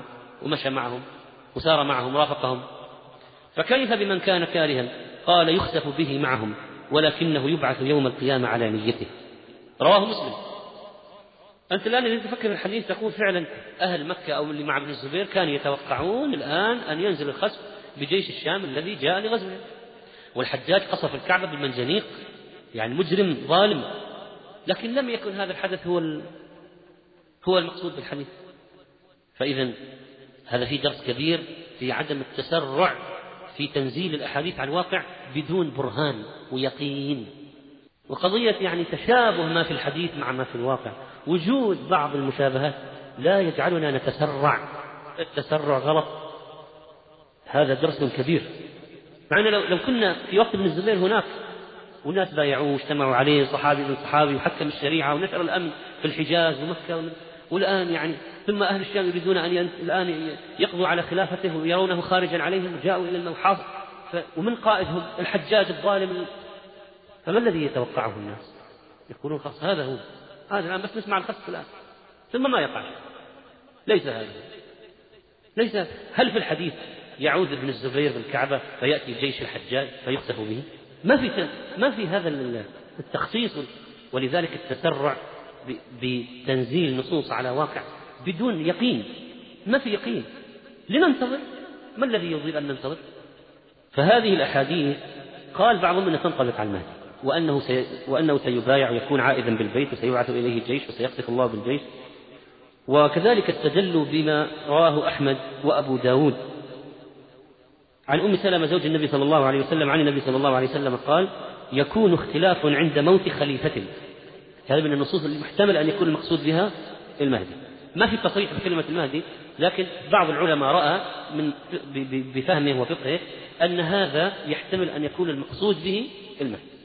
يكون اختلاف عند موت خليفة. ولاحظ كلمة خليفة لأن لها علاقة بما تقدم من قول البعض أن الخلفاء ما انتهوا وأن في قبل المهدي خلفاء. يكون اختلاف عند موت خليفة. ومر معنا حديث يتنازع على الملك ثلاثة أبناء لخليفة. يكون اختلاف عند موت خليفة. فيخرج رجل من أهل المدينة هاربا إلى مكة. فيأتيه ناس من أهل مكة. فيخرجونه وهو كاره. فيبايعونه بين الركن والمقام. ويبعث إليه بعث من أهل الشام. فيخسف بهم بالبيداء بين مكة والمدينة في الصحراء. فإذا رأى الناس ذلك أتاه أبدال الشام وعصائب أهل العراق فيبايعونه بين الركن والمقام. هذا قال ثم ينشأ رجل من قريش أخواله كلب يعني من قبيلة من قبيلة فيبعث إليهم بعثا فيظهرون عليهم وذلك بعث كلب والخيبة لمن لم يشهد غنيمة كلب فيقسم المال ويعمل في الناس بسنة نبيهم صلى الله عليه وسلم ويلقي الإسلام بجيرانه في الأرض فيلبث سبع سنين ثم يتوفى ويصلي عليه المسلمون. رواه ابن حبان عن مجاهد عن أم سلمة ورواه الطبراني في الأوسط مختصرا. قال الهيثم رجال رجال الصحيح. قال ابن القيم رحمه الله في كتاب المنار المنيف والحديث حسن ومثله مما يجوز أن يقال فيه صحيح. ومر معنا سابقا لعله نقل تضعيف لهذا الحديث. فإذا يكون اختلاف عند الآن في من صحح الحديث وكلام ابن القيم كلام الطبراني على أي حال ما معناه الآن بغض النظر عن الخلاف في صحته ما معنى الحديث؟ يكون اختلاف يعني يكون اختلاف بين أهل الحل والعقد كما قال في عون المعبود شرح أبي داود. عند موت خليفة فيخرج رجل من أهل المدينة كراهية للمنصب هاربا خوفا من الفتنة. هاربا إلى مكة لأنها مأمن كل ملتجئ كل من التجأ إليها. قال الطيبي وهو المهدي بدليل إيراد هذا الحديث أبو داود في أبواب المهدي يعني أن أبا داود يفهم رحمه الله أن هذا الحديث يقصد به المهدي. فيأتيه ناس من أهل مكة أي بعد ظهور أمره ومعرفة نور قدره فيخرجونه أي من بيته وهو كاره أي لا يريد الإمارة. ويبعث يرسل إلى حربه وقتاله بعث أي جيش من الشام فيختف بهم بالبيداء بين مكة والمدينة. فإذا رأى الناس ذلك أي ما ذكر من خرق العادة وما جعل للمهدي من العلامة أتاه أبدال الشام أي الأولياء والعباد فيها وعصائب أهل العراق خيارهم يأتونه ثم يبايعونه. قال ثم ينشأ أن يظهر رجل من قريش وهو الذي يخالف المهدي. أخواله أي أخوال القرشي هذا من كلب. أمه كلبية أي من بني كلب. فيبعث أي ذلك الرجل القرشي الكلبي إليهم أي إلى المبايعين للمهدي بعثا أي جيشا. فيظهرون عليهم أي يغلب المبايعون على هذا البعث الذي بعثه الرجل القرشي الكلبي. وذلك بعث كلب ويعمل أي المهدي في الناس بسنة نبيه صلى الله عليه وسلم. فيصير جميع الناس عاملين بالسنة والكتاب ويتبعون ويلقي الإسلام بجيرانه والجيران باطن العنق إلى الأرض يعني يستقر قرار الإسلام في الأرض. وزعم بعضهم أن الجيش الذي يختف به هو الجيش السفياني حديث السفياني ضعيف كما تقدم. ومهما كان الأمر فإن الله عز وجل سيظهر هذا الرجل الذي هو المهدي عليه السلام وسيبايع له وسيكون مع عيسى عليه السلام. وستحكم الأرض بشريعة الإسلام. بقيت بعض الأحاديث التي ذكر العلماء أنها يحتمل أن تكون في المهدي ومما ورد في فيه مما يحتمل أنه المهدي.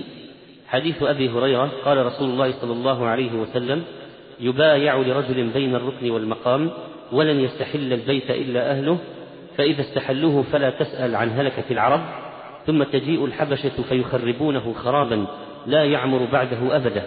وهم الذين يستخرجون كنزه رواه أحمد وهو حديث صحيح.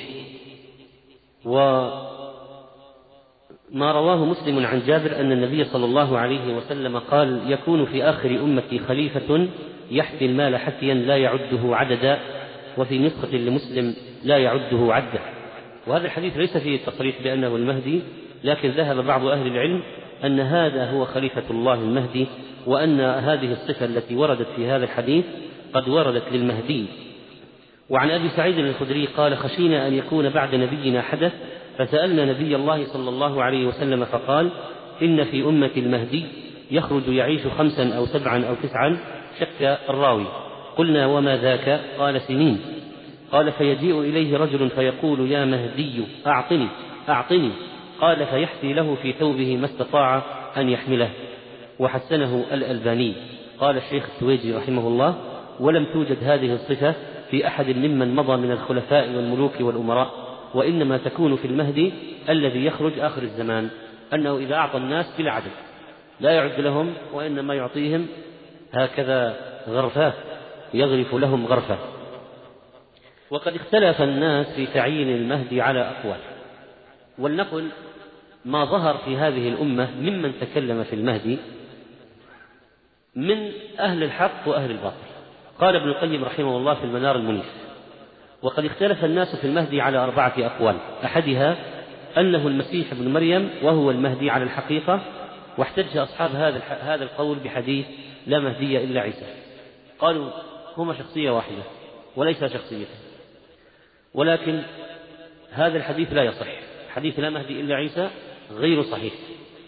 قال ابن القيم وقد بينا أنه لا يصح ولو صح لم يكن فيه حجة لأن عيسى أعظم مهدي بين يدي رسول الله صلى الله عليه وسلم وبين الساعة. من هو أعظم شخص بعد النبي عليه الصلاة والسلام؟ منذ أن يظهر منذ أن ظهر إلى قيام الساعة. من هو في هذه الأمة؟ عيسى لأنه سيظهر فيها. وقد دلت السنة الصحيحة عن النبي صلى الله عليه وسلم على نزوله على المنارة البيضاء شرقية دمشق وحكمه بكتاب الله وقتل اليهود والنصارى ووضعه الجزية وإهلاك أهل الملل في زمانه فيصح أن يقال لا مهدي في الحقيقة سواه وإن كان غيره مهديا كما يقال لا علم إلا ما نفع ولا مال إلا ما وقى وجه صاحبه. وكما يصح أن يقال إنما المهدي عيسى يعني المهدي الكامل المعصوم. إذا قول إن المهدي هو عيسى هذا قول ضعيف ودليله ضعيف. القول الثاني أنه المهدي الذي ولي من بني العباس في أول الدولة العباسية. وقد انتهى زمانه. واحتج أصحاب هذا القول بما رواه أحمد عن ثوبان. قال رسول الله صلى الله عليه وسلم إذا رأيتم الرايات السود قد أقبلت من خراسان فأتوها ولو حبوا على الثلج فإن فيها خليفة الله المهدي. وضعف إسناد هذا الحديث والآخر الذي عند ابن ماجه قال وهذا والذي قبله لو صح لو صح. لم يكن فيه دليل على أن المهدي الذي تولى من بني العباس الخلافة العباسية هو المهدي الذي يخرج في آخر الزمان بل هو مهدي من جملة المهديين لو صح. وأيضا في هذا نظر أيضا ينبغي معرفته على أن الخليفة المهدي في الدولة العباسية كان له فضل في مقاومة حركة الزندقة وتتبع الوضاعين في الحديث وأنشأ وزارة خاصة لذلك فله فضائل ويلقب بالمهدي لكن ليس هو المهدي الذي سيكون في آخر الزمان. القول الثالث أنه رجل من أهل البيت من أهل بيت النبي صلى الله عليه وسلم من ولد الحسن بن علي يخرج في آخر الزمان وقد امتلأت الأرض جورا وظلما فيملأها قسطا وعدلا وأكثر الأحاديث على هذا. إذا هذا هو القول الراجح. فهذه أقوال أهل السنة.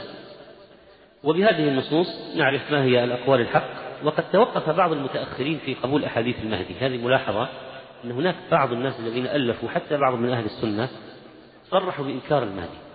حتى وصل بعضهم إلى الشطط ببعضهم إلى الاستهزاء بالعقيدة هذه عقيدة التي فيها الإيمان في المهدي وألف بعضهم كتاب لا مهدي ينتظر بعد الرسول خير البشر وقال فيه قائله مؤلفه عفى الله عنه رحمه توفي قريبا قال وبما أنني من أحد الأشراف من ذرية الحسن بن علي فإنه لو خرج رجل من الأشراف اسمه محمد بن عبد الله وهو أجل الجبهة أقل الأنف ويدعي أنه المهدي فإنني أول من يقاتله لاعتقاد أنه كذاب يريد أن يفسد الدين ويشق عصا المسلمين. طبعا هذا كلام لا التفات إليه. وجمع بعضهم الذين أنكروا المهدي أو شككوا فيه والذي يلاحظ من قائمة المشككين أن فكرة التشكيك في المهدي لم تنشأ إلا في القرن الثامن الهجري تقريبا. ومن أشهر الذين شككوا في المهدي ابن خلدون أو خلدون المؤرخ المعروف. يعني حتى الواحد قرأ له ومر على هذه المسألة يعرف أن رحمه الله أخطأ فيها أخطأ شكك في أشياء دلت السنة الصحيحة على وجودها. وتبعه ناس من المشككين إلى أن وصل الأمر إلى بعض المعاصرين الذين شككوا في ذلك.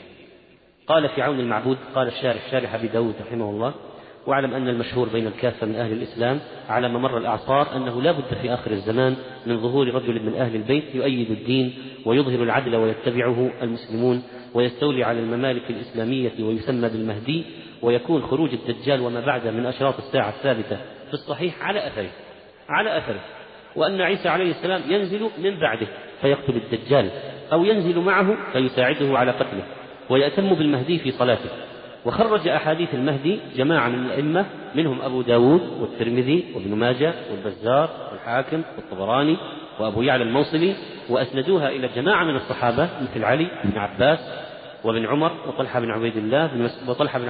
وطلحة وعبد الله بن مسعود وأبي هريرة وأنس وأبي سعيد الخدري وأم حبيبة وأم سلمة وثوبان وقرة بن إياس وعلي الهلالي وعبد الله بن الحارث بن الجز رضي الله عنهم. وإسناد أحاديث هؤلاء بين صحيح وحسن وضعيف. وقد صرح جماعة من جمع من الأئمة بوجود أحاديث صحيحة وحسنة في خروج المهدي في آخر الزمان منهم الترمذي والعقيلي وابن خزيمة وابن حبان والحاكم والبيهقي والخطابي وابن العربي والذهبي والقرطبي والطيبي وابن تيمية وابن القيم وابن كثير والسيوطي والهيثمي وابن حجر الهيثمي والملا علي القاري والمناوي وأحمد شاكر والمباركفوري والألباني وابن باز وغيرهم. صرحوا بوجود الأحاديث الصحيحة فيه. قال ابن تيمية في منهاج السنة الأحاديث التي يحتج بها على خروج المهدي أحاديث صحيحة رواها أبو داود والترمذي وأحمد وغيرهم من حديث ابن مسعود وغيره. قال ابن حجر الهيثمي الذي يتعين اعتقاده ما دلت عليه الأحاديث الصحيحة من وجود المهدي المنتظر الذي يخرج الدجال وعيسى في زمانه ويصلي عيسى خلفه. فهذا من شيء من أقوال العلماء في إثباته. وذكر المناوي أنه أفردت أخباره بتآليف عشرة أو تزيد وقال وجاء ابن بريدة فجمع زبدها في مجلد حافل سماه العواصم عن الفتن الفواصل بل إن بعض العلماء قد صرحوا بأن أحاديث المهدي بلغت حد التواتر منهم البرزنجي والسفاريني والشوكاني وصديق حسن خان والحافظ أبو الحسن محمد الآبري رحمهم الله. قال الآبري قد تواترت الأخبار واستفاضت بكثرة رواتها عن رسول الله صلى الله عليه وسلم بمجيء المهدي وأنه من أهل بيته وأنه سيملك سبع سنين وأنه يملأ الأرض عدلا وأنه يخرج مع عيسى عليه السلام فيساعده على قتل الدجال بباب لد بأرض فلسطين وأنه يؤم هذه الأمة وعيسى يصلي خلفه في طول من قصته وأمره. وقد نقل كلامه هذا عدد من الأئمة والعلماء وارتضوه. فإذا هناك أحاديث كثيرة في ذكر المهدي تصل إلى خمسين حديثا وثمانية وعشرون أثرا وتصل إلى خمسين حديثا وثمانية وعشرين أثرا. ولذلك قال بعضهم إنه بلغ حد التواتر على أن ابن خلدون رحمه الله لم يضعف كل أحاديث المهدي بل أقر ابن خلدون بأن بعض أحاديث المهدي يسلم من النقد فقال في المقدمة بعد أن ساق جملة من أحاديثه فهذه جملة الأحاديث التي خرجها الأئمة في شأن المهدي وخروج آخر الزمان وهي كما رأيت لم يخلص منها من النقد إلا القليل يعني عنده قليل خلص من النقد. ولذلك قال الألباني في السلسلة الصحيحة فمن نسب إليه يعني إلى ابن خلدون أنه ضعف كل أحاديث المهدي فقد أخطأ عمدا أو سهوا. وقد ذكر البستوي أن الأحاديث الصحيحة التي ذكر فيها المهدي صراحة تسعة أحاديث. من ضمن الأشخاص الذين أنكروا ذكر المهدي من باب العلم يعني حتى الواحد قرأ لهم يعرف يعني أنهم أخطأوا في هذا. محمد رشيد رضا رحمه الله ومحمد فريد وجدي وأحمد أمين وعبد الله بن زيد آل محمود. وهؤلاء يعني عمدتهم في إنكار المهدي أشياء. ما هي؟ قالوا أولا أحاديث المهدي ما وردت في الصحيحين. نقول وهل كل الأحاديث الصحيحة محصورة في الصحيحين أم أن هناك أحاديث صحيحة خارج الصحيحين؟ ما هو الجواب؟ أن هناك أحاديث صحيحة خارج الصحيحين. بل أحاديث صحيحة خارج الصحيحين أكثر من الصحيحين. لكن الصحيحان أصح الأحاديث في الدنيا موجودة فيها في الغالب. لكن خارج الصحيحين توجد أحاديث صحيحة كثيرة. قال البخاري لم أخرج في هذا الكتاب إلا صحيحا وما تركت من الصحاح أكثر. وقال أيضا ما أدخلت في كتاب الجامع إلا ما صح وما تركت من الصحيح وتركت من الصحيح حتى لا يطول حتى لا يطول الكتاب. وقال مسلم ليس كل شيء عندي صحيح وضعته ها هنا وإنما وضعت ها هنا ما أجمع عليه. إذا ليس هذا الجواب ليس كل شيء صحيح موجود في الصحيح محصور في الصحيحين يوجد خارج الصحيحين. وبعض أحاديث المهدي أصلها في الصحيحين أو في أحدهما كحديث لا تزال طائفة من أمتي يقاتلون على الحق ظاهرين إلى يوم القيامة فينزل عيسى بن مريم صلى الله عليه وسلم فيقول أميرهم وهذا هو المهدي تعال صل لنا فيقول لا إن بعضكم على بعض أمراء تكريمة الله هذه الأمة.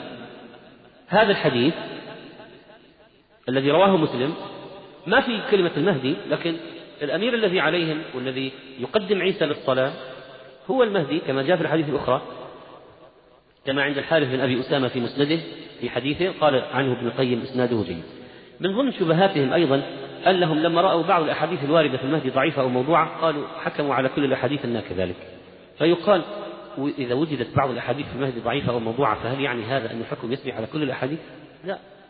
فيها صح صحاح وحسان وضعاف وموضوعات لكن ليست كلها ضعاف ولا موضوعات من ضمن شبهاتهم حديث لا مهدي إلا عيسى رواه ابن ماجه وعرفنا ضعفه وقد ضعفه البيهقي والحاكم وابن تيمية وغيرهم كما كما ذكر ابن القيم في المنار المنيف وضعفه الألباني في الضعيفة والشوكاني في الفوائد المجموعة والذهبي قال عنه منكر والقاري في مرقاة المفاتيح قال ضعيف باتفاق المحدثين. بعضهم اتجه إلى تضعيف أحاديث المهدي لا لسبب علمي لا لسبب علمي وإنما لنظر في الواقع لما رأى كثرة الفتن التي حصلت بسبب ادعاء المهدوية قالوا خلاص نسد الباب ونقول ما في مهدي خلاص. لما رأوا على مر التاريخ ناس عدد من الأشخاص ادعوا المهدوية وهذا قاد معه جيش وهذا خرج وهذا قاتل وهذا صار وأحدثوا فتنا قالوا الحل يغلق الباب ويقول ما في مهدي. لكن هذا لن يغلق الباب أصلا يعني الذي سيدعي هذا والناس ادعوا النبوة والناس ادعوا الإلهية من البشر. فإذا هذا لن يحل المشكلة. ثم هل يعالج يعني هل هذا علاج صحيح؟ يعني هل علاج الفتن هذه والمشكلات التي حصلت أن أن أن تغامر وتحكم على ما ثبت من الأحاديث بالضعف والوضع أو الجحد لأنه حصلت مشكلة بسبب القضية هذه؟ هذا ليس منهجا علميا على الإطلاق. لكن دعونا نلقي نظرة ما الذي حدث على مر التاريخ بعض ما حدث على مر التاريخ بشأن هذه القضية؟ لقد راودت فكرة المهدية كثيرا من الناس حتى ادعاها بعضهم لنفسه. إما لوجود علامات فيه ظن نفسه هو المهدي أو تكلف الاتصاف بها وهناك فرق ضالة ادعت لأصحابها أو مؤسسيها أن كل واحد منهم هو المهدي. وبعض الناس كانوا صالحين وكانوا أهل خير وصفاتهم طيبة ما ادعوا هم المهدية لكن أتباعهم ادعوا أنهم هو أن صاحبهم هو المهدي. وربما كان بعضهم صاحب إنجازات في خدمة الدين والدعوة إليه والتجديد تجديد الدين لكن لا لا يكون ليس هو المهدي. صح صاحب منجزات وداعية وفاضل وصالح وعالم لكن تطلق عليه المهدي وهو ليس ليس هو المهدي هذا خطأ. قال شيخ الإسلام مبينا حال من استجراهم استزلهم الشيطان في هذا الباب. قال وأعرف في زماننا غير واحد من المشايخ الذين فيهم زهد وعبادة يظن كل منهم أنه المهدي. وربما يخاطب أحدهم بذلك مرات متعددة أو يخاطب أحدهم بذلك مرات متعددة. يعني يسمع صوت يقول له أنت المهدي أنت المهدي أنت المهدي. في اليقظة ولا في المنام؟ ويكون المخاطب له بذلك الشيطان. وهو يظن أنه خطاب من قبل الله. هذا بسبب قلة العلم. هل الله يكلم أحد من البشر في الدنيا الآن؟ إذا كيف يسمع الواحد كلمة أنت المهدي؟ فيقول هذا خطاب من الله. هذا من الجهل. قال شيخ الإسلام ويكون أحدهم اسمه أحمد بن إبراهيم مثلا. فكيف كيف التلبيس يعني؟ فيقال له محمد وأحمد سواء. محمد وأحمد سواء. إذا أنت وصلنا لمحمد. طيب بن عبد الله لأن المهدي محمد بن عبد الله. وهذا اسم أبو اسم أبي إبراهيم. فيقال وإبراهيم الخليل هو جد رسول الله صلى الله عليه وسلم وأبوك إبراهيم فقد واطأ اسمك اسمه واسم أبيك اسم أبيه. نأخذ أمثلة من الذين ادعيت لهم المهدية أو ادعوا المهدية؟ ادعيت لهم أو ادعوها على مر التاريخ. ادعى عبد الله بن سبأ اليهودي الزنديق أن علي بن أبي طالب رضي الله عنه هو المهدي المنتظر وأنه سيرجع إلى الدنيا فيملأها عدلا كما ملئت ظلما فإذا في من السبائية القائلين برجعة علي إلى الدنيا على أساس أنه هو المهدي وأنه سيعود. فعدد من الطوائف التي غلت في علي رضي الله عنه فكرتهم يعتقدون أن علي سيعود إلى الدنيا من باب أنه هو المهدي. طبعا هؤلاء السبائية وصل بهم الأمر إلى تأليه علي رضي الله عنه لما دخل الكوفة سجدوا له ولما رأى المسألة وصلت إلى هذا الحد أمر غلامه قنبرا أن يخد الأخاديد وأضرم فيها النيران وألقاهم فيها. لما رأيت الأمر أمرا منكرا هجرت ناري ودعوت قنبرا. ولذلك هؤلاء من ضلالهم لما ألقاهم على الشرك والكفر الذي اعتقدوا فيه الإلهية وما تابوا. لما ألقاهم النار قالوا ما زدنا فيك إلا يقينا لا يعذب بالنار إلا رب النار. فماذا تفعل لهذه العقول؟ الشيء الثاني محمد بن الحنفية رحمه الله تعالى ادعى المختار أول ما ظهر وقبل أن يدعي النبوة أن محمد بن الحنفية هو المهدي الذي سيخرج في آخر الزمان. طبعا المختار هذا رجل ضال زنديق أحدث فتنة كبيرة في المسلمين. هذا الرجل ادعى النبوة المختار هذا. لكن قبل أن يدعي النبوة مختار النبوة مر بمرحلة قال محمد بن الحنفية هو المهدي. وكان الذين يخرجون بهذه الدعاوى الخبيثة دائما يلتصقون بآل البيت. يحاولون الالتصاق بآل البيت بأي طريقة. أو أولاد علي رضي الله عنه إذا من الحسن ولا الحسين محمد بن الحنفية. طبعا لأنه ينسب إلى أمه. فيقولون هذا هو المهدي وهذا كذا ونحن أتباعه ونحن أصحابه ونحن أحبابه وهكذا.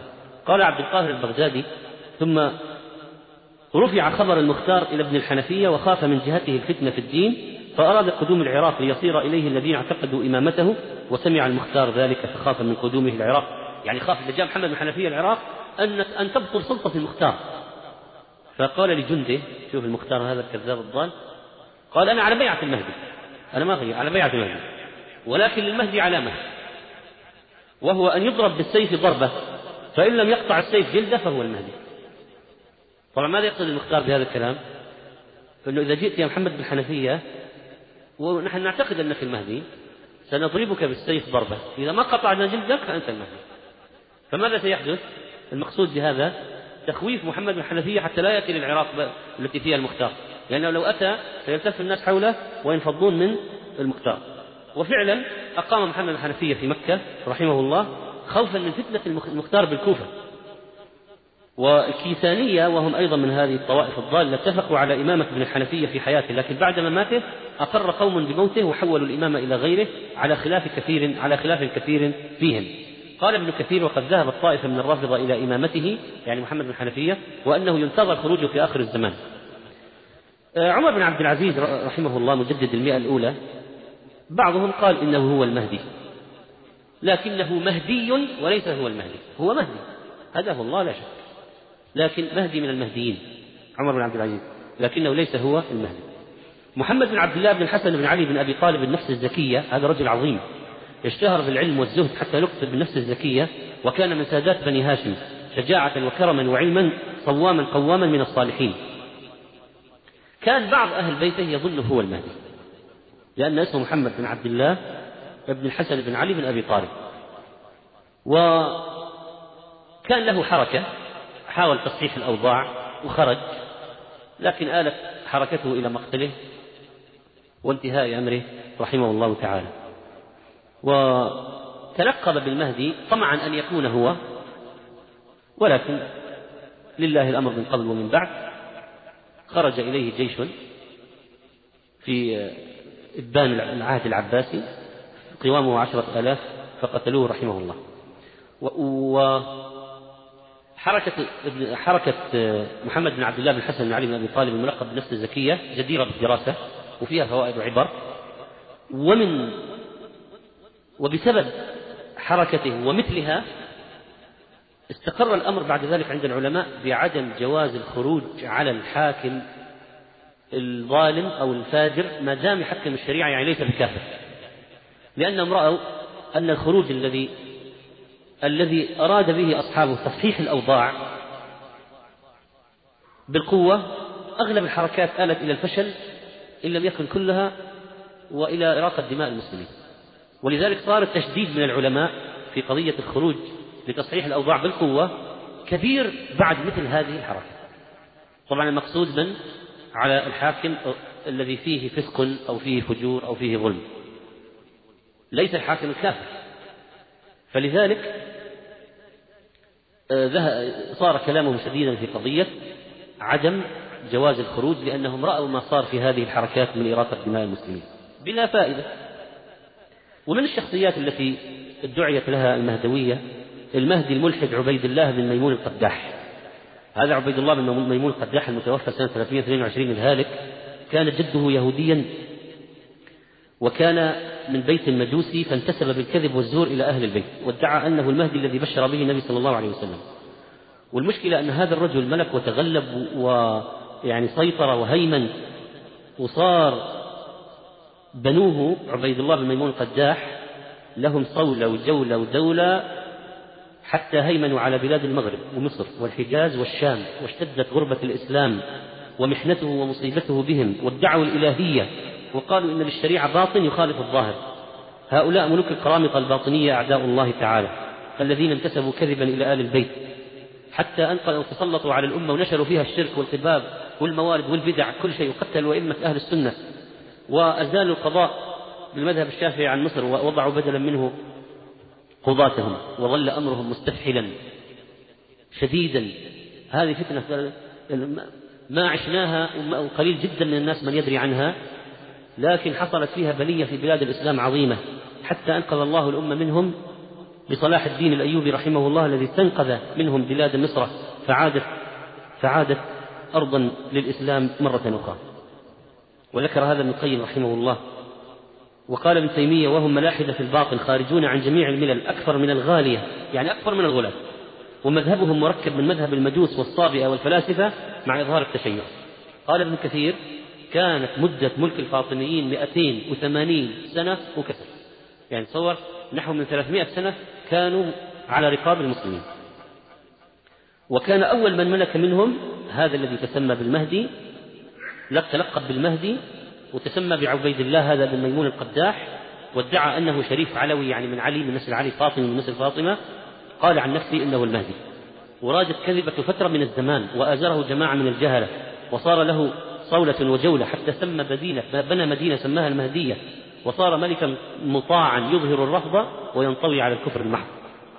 وكتب بعض العلماء عنهم إنهم كفار فساق فجار ملحدون زنادقة معطلون وللإسلام جاحدون ولمذهب المجوسية معتقدون عطلوا الحدود وأباحوا الخروج وأحلوا الخمر وسفكوا الدماء وسبوا الأنبياء ولعنوا السلف وادعوا الربوبية.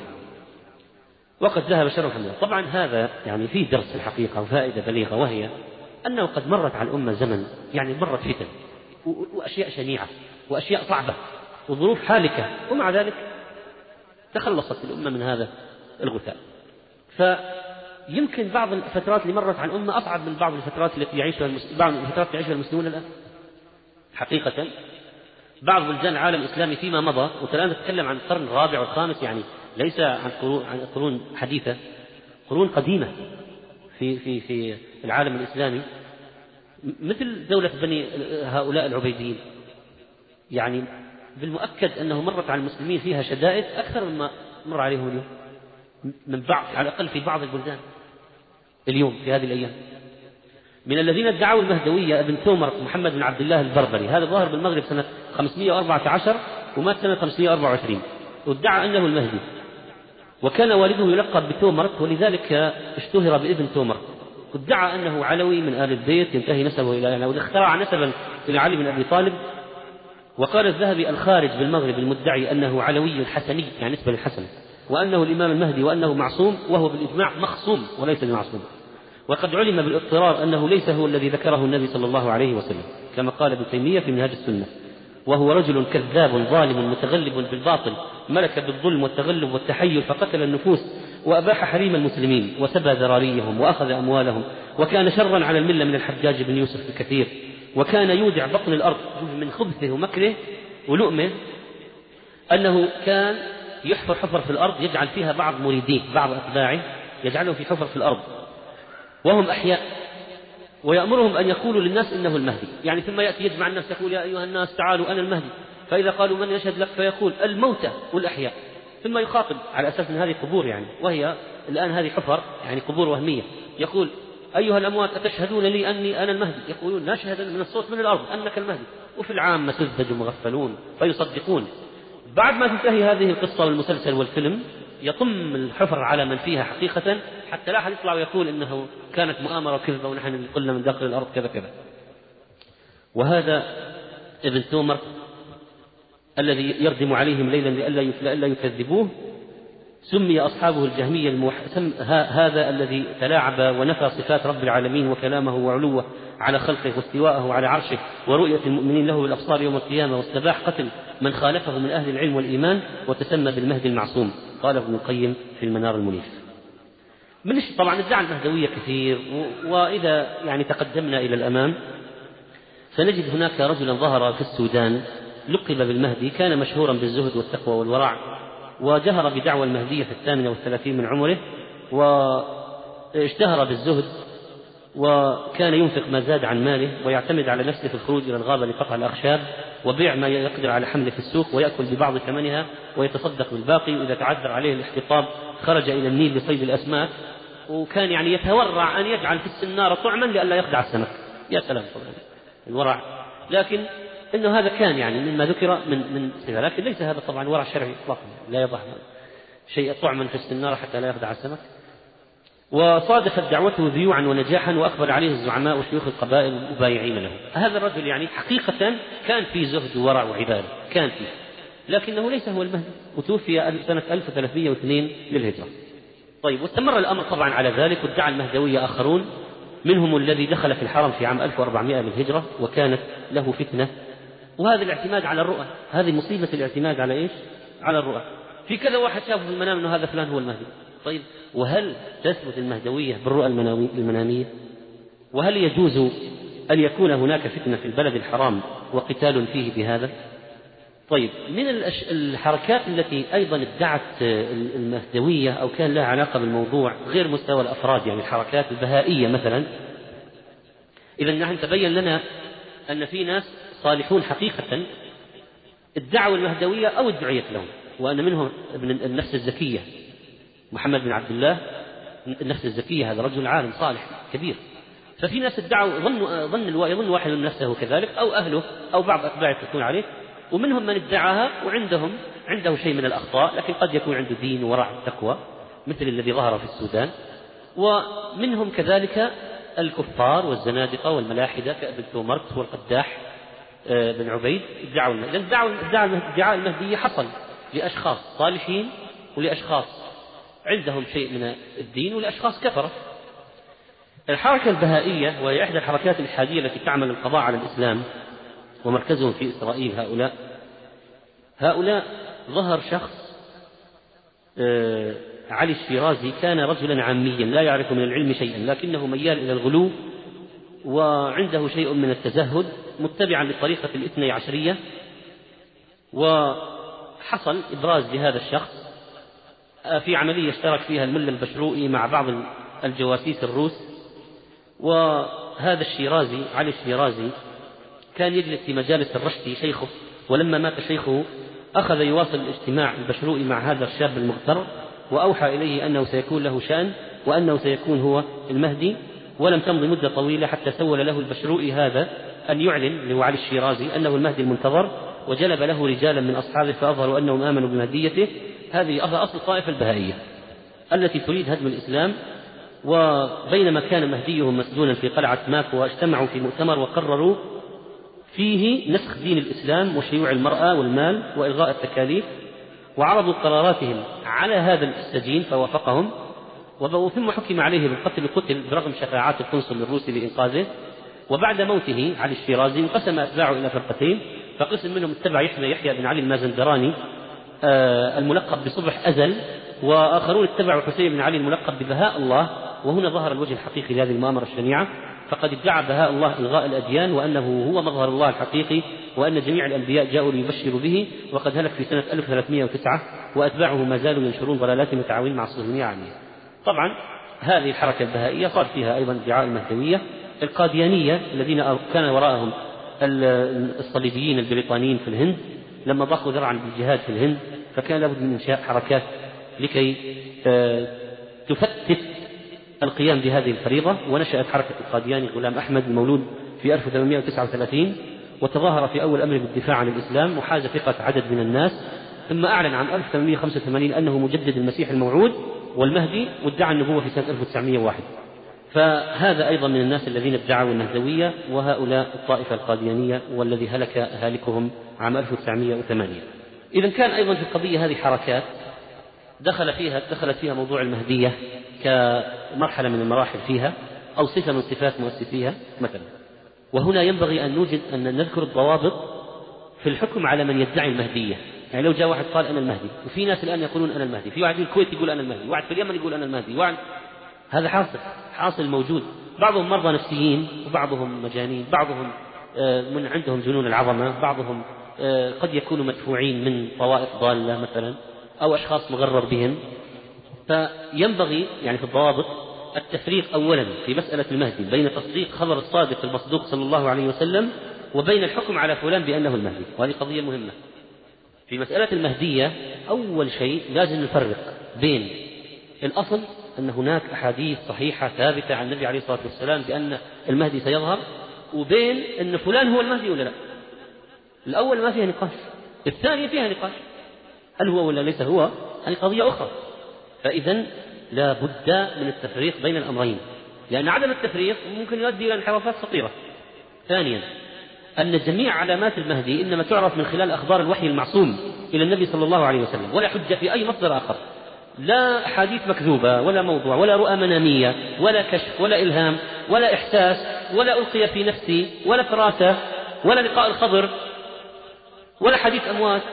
كل هذه ليست مصادر إطلاقا لأن يقال فلان هو المهدي. وهذا ضابط مهم جدا جدا. هذا يمكن من أهم الضوابط. من هو الذي يعين المهدي؟ الأحاديث الصحيحة. فإذا لو واحد قال أنا المهدي ما حجتك؟ قال رأيته في المنام. على جنب. اذهب. اغرب. لو قال سمعت صوت من قبر. سمعت صوت في السماء. ألهمت إلهاما. فراسة. ناس قالوا لي لقيت الخضر. الخضر الراجح موته من زمان. فكل ذلك ليس من مصادر. لا هذا ليست مصادر للعلم الشرعي إطلاقا. ثالثا لما كان المهدي مجددا من المجددين فإنه يلزم أن يستقيم على منهاج النبوة ويتمسك بالعقيدة الصحيحة ويبرأ من البدع. فإذا لو واحد طلع قال المهدي يقول له ما هي؟ عقيدتك وما منهاجك وما هي سيرتك. فينكشف عند ذلك ينكشف لأن كثير من الذين ادعوا المهدية عقائد زائغة طرق منحرفة حياة آه، معاصي. قال أبو يزيد قم بنا ننظر. هذه قصة يعني تبين كيف كان السلف يتعاملون مع هذا. قم بنا ننظر إلى هذا الرجل الذي قد شهر نفسه بالولاية. وكان رجلا مقصودا. الناس يأتونه. فمضينا إليه. فلما خرج من بيته ودخل المسجد رمى ببصاقة تجاه القبلة. فانصرف أبو يزيد ورجع ولم يسلم عليه. وقال إيه، اللي يبصق تجاه القبلة في المسجد هذا لا يمكن يكون من أولياء الله. ورجع فكيف نأتمنه على ما يدعيه يقول أنا المهدي ولا أنا الولي؟ فإذا النقطة الثالثة ما هي؟ حقيقة هذا الشخص ما هي عقيدته؟ ما هي سيرته؟ وطريقته؟ رابعا أنه ليس في الأحاديث الثابتة ما يدل على أن المهدي سوف يطالب الناس بالإقرار بمهديته أو يمتحنهم على ذلك ويقهرهم فضلا عن تكفيرهم واستباحة دمائهم. فالمهدي الحقيقي لن يقول للناس بايعوني ولا أقتلكم. المهدي الحقيقي لن يقول يا أيها الناس تعالوا بايعوني. المهدي الحقيقي كما ورد في بعض الأحاديث والأحاديث التي يظن أن المقصود بها المهدي أنه سيبايع وهو مكره. لا يطلب البيع لنفسه سيبايع وهو مكره. سيبايع الناس يجتمعون عليه وهو مكره. فضلا عن أن يقتل من لا يبايعه كما فعل الذين ادعوا المهدية أو بعض الذين ادعوا المهدية. نكمل بعد الأذان إن شاء الله. قال العلامة الشيخ حمود بن عبد الله التويجي رحمه الله إن المهدي لا يطلب الأمر لنفسه ابتداء مدعيا أنه المهدي كما يفعل ذلك المدعون للمهدية كذبا وزورا وإنما يأتيه ناس من أهل مكة فيخرجونه وهو كاره فيبايعونه ثم يسميه الناس بعد ذلك بالمهدي لما يرون من صلاحه وعدله وإزالته للجور والظلم. خامسا من الضوابط أن علامات المهدي المنتظر نوعان. الأولى أمارات متشابهة يمكن أن توجد في المهدي في غيره وفيه ويمكن أن يتصف بعض الناس بها حقيقة. يعني مثلا محمد بن عبد الله ممكن يوجد في غير المهدي في محمد بن عبد الله كثير وفي من آل البيت محمد بن عبد الله وفي من نسل فاطمة محمد بن عبد الله وفي من نسل الحسن بن علي محمد بن عبد الله. فهل أي واحد صار فيه هذه الصفة يكون هو المهدي؟ لا. إذا هذه الصفات التي توجد فيه وفي غيره ينبغي أن لا تجعل القضية تختلط على الناس فأول واحد انطبق عليه يقولون هذا هو. لا. لكن عندما يكون ذلك الرجل الذي يبايع ويجتمع عليه الناس وينزل عيسى عليه السلام ويقدمه هذا هو المهدي الحقيقي. وقال الشيخ التويجي رحمه الله ومن ادعى من المفتونين أنه المهدي المنتظر ولم يخرج الدجال في زمانه فإنه دجال. ومن ادعى أنه المسيح ابن مريم ولم يكن الدجال قد خرج قبله فإنه دجال كذاب. سادسا أنه يجب نبذ الصورة الأسطورية التي خلعها بعض الفرق الضالة على المهدي. يعني الآن المهدي ما هو؟ يعني هل هو يعني يحيي الموتى؟ يعني هل المهدي هذا مثلا يعني يقلب الصفا ذهبا والصخر التراب ذهبا يعني أو ما ليه يعني جعله فوق المنزلة الحقيقية له. هذا مما فعله بعض الفرق الضالة. فيجب الحذر من هذا. قال الشيخ عبد المحسن العباد آه، المهدي عند أهل السنة والجماعة لا يعدو كون لا يعدو أن يكون إماما من أئمة المسلمين الذين ينشرون العدل ويطبقون شريعة الإسلام يولد في آخر الزمان ويتولى أمرة المسلمين ويكون خروج الدجال ونزول عيسى بن مريم من السماء في زمانه وهو غير معصوم. وهو غير معصوم. نعم سيكون له إنجازات عظيمة ويملأ الأرض عدلا لكن يعني ليس له المعجز مثل معجزات الأنبياء. ليس رجلا معصوما. ومن الأمور المهمة جدا أنه لا يستدل بالرؤيا في الأحكام. ولا يمكن أن يستدل بالرؤى في تعيين الأشخاص أنه هذا هو المهدي وهذا من الضلال. والبناء على الرؤى والبناء على شفا جرف إنهار. الرؤيا ممكن تكون فيها بشارة تسلية للإنسان تسري عن حزن فيها إلقاء أمل في نفسه مثلا شيء يثبت المؤمن يطمئن المؤمن ممكن لكن يؤخذ حكم من رؤية لا يمكن يؤخذ خبر يقيني في المستقبل على شيء معين من رؤية يقين لا يمكن ولو ولو أن الوالي رأى في المنام أن فلانا زنى فهل يجلده؟ ولو رأى أن فلانا سرق فهل يقطع يده؟ هل تعتبر هذه الرؤى يعني يبنى عليها كهذا؟ لا. ولو أن الرؤيا في آخر الزمان لا تكاد تكذب وهي جزء من أجزاء النبوة لكن لا يبنى عليها هذا ولا يمكن. وما أدراك أن هذه الرؤيا التي هي من من الله؟ ما يمكن تكون من الشيطان. كيف جزمت أن رؤياك هذه من الله؟ وقد تكون حديث نفس طيب لا من الله ولا من الشيطان. قد تكون حديث نفس. فكيف تجزم أن هذه رؤيا من الله يبنى عليها؟ دخل شريك بن عبد الله القاضي على الخليفة المهدي العباسي. فلما رآه المهدي قال علي بالسيف والنطع يريد أن يقطع رقبته. قال ولم يا أمير المؤمنين؟ قال رأيت في منامي كأنك تطأ بساطي وأنك معرض عني. فقصصت رؤياي على من عبرها فقال يظهر لك الطاعة ويظهر لك معصية. يعني أنت الآن كنت تنقلب علي أنت الآن كنت تعمل من وراي أنت. قال له شريك والله ما رؤياك برؤيا إبراهيم الخليل؟ ولا معبرك بيوسف عليه السلام. فبالأحلام الكاذبة تضرب أعناق المسلمين. فاستحيا المهدي وقال اخرج عني وصرفه. إذا لا يبنى على هذه الرؤى. لا يبنى على هذه الرؤى. ولا يجوز أن يثبت بها شيء باتفاق العلماء. والشرع اكتمل بهذا الكتاب العزيز. قال الشيخ عبد العزيز باز رحمه الله. أما اعتماد المنامات في إثبات كون فلان هو المهدي فهو مخالف للأدلة الشرعية ولإجماع أهل العلم والإيمان لأن المرائي مهما كثرت لا يجوز الاعتماد عليها في خلاف ما ثبت به الشرع المطهر لأن الله سبحانه أكمل لنبينا محمد صلى الله عليه وسلم ولأمته الدين وأتم عليهم النعمة قبل وفاته عليه الصلاة والسلام فلا يجوز لأحد أن يعتمد شيئا من الأحلام في مخالفة شرعه عليه الصلاة والسلام. في إحدى السنوات تراءى الناس الهلال ولم يروه هلال رمضان. فجاء رجل إلى قاضي البلد قال لقد رأيت الرسول صلى الله عليه وسلم في المنام وأخبرني أن الليل من رمضان وأمرني والمسلمين بالصيام. فقال القاضي إن الذي تزعم أنك رأيته في المنام قد رآه الناس جهرة فقال له صوموا لرؤيته وأفطروا لرؤيته فلا حاجة البنا إلى رؤياك. هل يثبت دخول رمضان بالرؤية؟ بالرؤيا كل بالرؤية؟ بالهاء. يثبت بالرؤية الشرعية وليس بالرؤيا. طيب. زعم بعضهم أن قضية المهدي هذه قضية هامشية وأن يعني لا تقدم ولا تؤخر وإذا أنكرها واحد أو آمن بها واحد فليست يعني ما لا بأس كل اللي ينكر واللي يصدق مسألة واسعة ما لا بأس بها. أيما كان موقف من الناس فلا حرج المسألة واسعة وهذا غلط أيضا. فإن قضية المهدي التي جاءت بها الأحاديث الصحيحة من القضايا العلمية الخبرية التي يجب الإيمان بها إذا ثبتت وهذا من الإيمان بالغيب. نحن نخبر عن أشياء ستكون في آخر الزمان. إذا ثبتت الله يؤاخذكم بما كسبت قلوبكم. إذا القلب له عمل. والإيمان بالأشياء الغيبية من مستلزمات شهادة أن محمد رسول الله صلى الله عليه وسلم. يعني نبيك يخبرك أنه سيكون في آخر الزمان كذا وكذا وكذا ثم تقول أنت لا يكون أو تشكك, تشكك فيه. هذا لا, لا يمكن أن يفعله المسلم المؤمن. ثم إن التصديق بهذا من مستلزمات الإيمان باليوم الآخر لأن هذه من أشراط الساعة. ثم إن الإيمان بأشراط الساعة من مقتضيات الإيمان بالغيب. فإذا المسألة لها فائدة ولو قال واحد ما هي فائدة الإيمان بالمهدي مثلا؟ ليش العلماء يذكرون مثلا في قضايا في كتب العقيدة؟ فنقول لأنه من الأخبار الصحيحة التي جاءت ونحن نؤمن بالأخبار الصحيحة أنت تؤمن بالجنة والنار تؤمن بالصراط والميزان والحوض. طيب ونحن نؤمن بآخر الزمان أنه في دجال وفي المسيح سينزل والمهدي سيكون وإلى آخره. فهذه أيضا صارت من قضايا العقيدة العلمية الخبرية. التي يجب أن نؤمن بها. ما دامت صحيحة ثابتة ما هو موقف المسلم منها؟ هل هو مخير بين الإيمان بها وعدم الإيمان؟ نقول لا غير مخير بل لا بد أن يؤمن بها. وأنت إذا آمنت تأخذ أجر على الإيمان. يعني الآن إذا أنت علمت الآن من خلال مثل مثلا هذه الدروس بقضايا قضايا معلومات معلومات جاءت في الأحاديث الصحيحة. هل هو سماعنا لها ثقافة يعني؟ لا. سماعنا لها سينتج آثار عظيمة مهمة على أنفسنا وهو أننا إذا علمنا بصدقها وجب علينا التصديق. وإذا صدقنا وآمنا أخذنا أجر الإيمان والتصديق. وهذه قضية يقل من ينتبه إليها.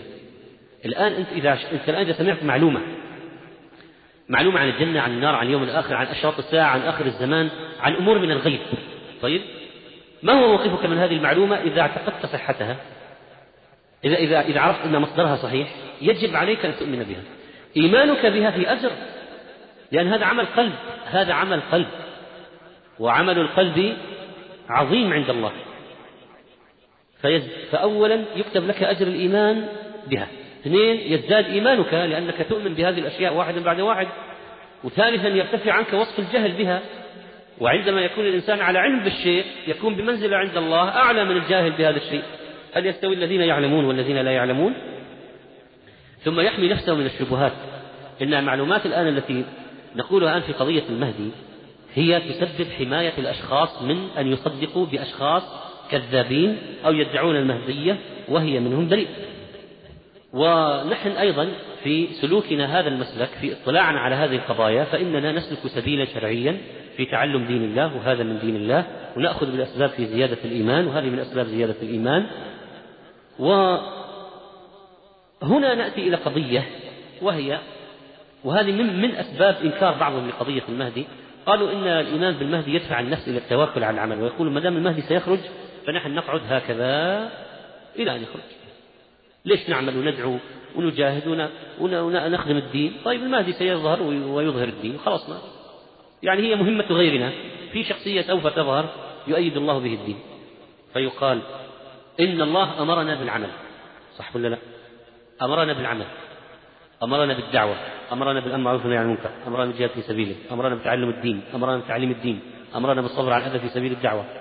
هذه كلها أوامر. ليس لنا خيار في قضية هذه الأوامر. ننفذ أو لا؟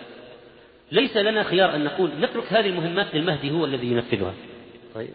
طيب والأوامر الإلهية التي نحن مخاطبون بها كيف نلقيها عن كواهلنا ونقول لا لا نعمل وننتظر المهدي؟ إذا أولا نحن مخاطبون بالعمل. وأعدوا له ما استطعتم من قوة. فانفروا ثبات أو انفروا جميعا. تزودوا فإن خير الزاد التقوى. لمثل هذا فليعمل العاملون. أمرنا باتخاذ الأسباب وهزي إليك بجذع النخلة. تساقط عليك رطبا جنيا. النبي عليه الصلاة والسلام الله عصمهم. والله يعصمك من الناس. لكن هل منعوا ذلك من الأخذ بالأسباب؟ طيب لماذا اختفى في الهجرة؟ ولماذا اختفى في الغار؟ ولماذا أمر ابن أريقط؟ ولماذا كان بأن يعفي آثر يمر بغنمه على آثارهما؟ ولماذا كان ابن أبي بكر الصديق يأتيهما بأخبار مكة؟ ولماذا تزود بالتمر؟ ولما إذا كان يعني هو سيحمى من الناس فلما الجواب مع علمه أنه سيحمى من الناس لكن أخذ بالأسباب لأنه لا تعارض بين هذا وهذا بل هذا طريق إلى هذا الأخذ بالأسباب طريق إلى النتيجة. طيب وليش لبس البيضة على رأسه لحماية رأسه؟ وليش لبس درع في القتال إذا كان الله يعصمك من الناس؟ ليه؟ النبي عليه الصلاة والسلام فعل هذا. وربى على هذا أصحابه. ما قال خلاص الله سيعصمني من الناس أنا لا ألبس درع ولا ألبس خوذة على الرأس ولا لم يفعل ذلك. بل أخذ بالأسباب اعقلها وتوكل. فإذا لا يجوز للمسلمين قال الشيخ الألباني رحمه الله أن يتركوا العمل للإسلام وإقامة دولته على وجه الأرض انتظارا منهم لخروج المهدي ونزول عيسى يأسا منهم أو توهما أن ذلك غير ممكن قبلهما. فإن هذا توهم باطل ويأس عاطل. فإن الله تعالى ورسوله صلى الله عليه وسلم لم يخبرنا أن أن لا عودة للإسلام ولا سلطان له على وجه الأرض إلا في زمن المهدي وعيسى فمن الجائز أن يتحقق ذلك قبلهما إذا أخذ المسلمون بالأسباب إن تنصروا الله ينصركم ويثبت أقدامكم ولا ينصرن الله من ينصره. فإذا بعض الناس يقولون في المجالس والله قبل المهدي ما نظن أنه سيكون هناك نصر للإسلام أو تقوم له قائمة أو أنه سينتصر على دول الكفر. ولماذا هذا التيئيس والتخذيل والتثبيط؟ لماذا؟ لماذا إشاعة الروح الاستسلامية وما أدراكم هل اطلعتم على الغيب؟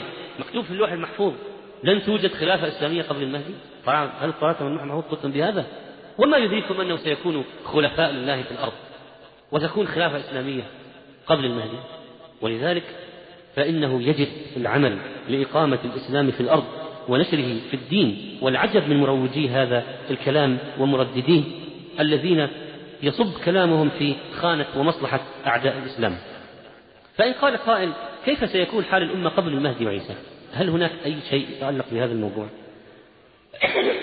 طبعا هذا غيب ولا يعلم الغيب إلا الله. لكن هناك يعني من باب ذكر أقوال العلماء في هذه المسألة وهذه المسألة مرة أخرى ما هي؟ هل سيكون للمسلمين شأن في الأرض قبل المهدي وعيسى؟ الآن في هذا الوقت في هذا الزمان. هل سيكون لهم شأن في الأرض؟ أم سيبقى المسلمون في هزايم وضعف وهوان حتى يظهر المهدي وعيسى؟ في الحقيقة أن هناك من قال كلاما يشعر بأنه لن يكون هناك شيء قبل المهدي وعيسى. يعني شيء يعني له وزن كبير تغير جذري في الأرض لصالح المسلمين.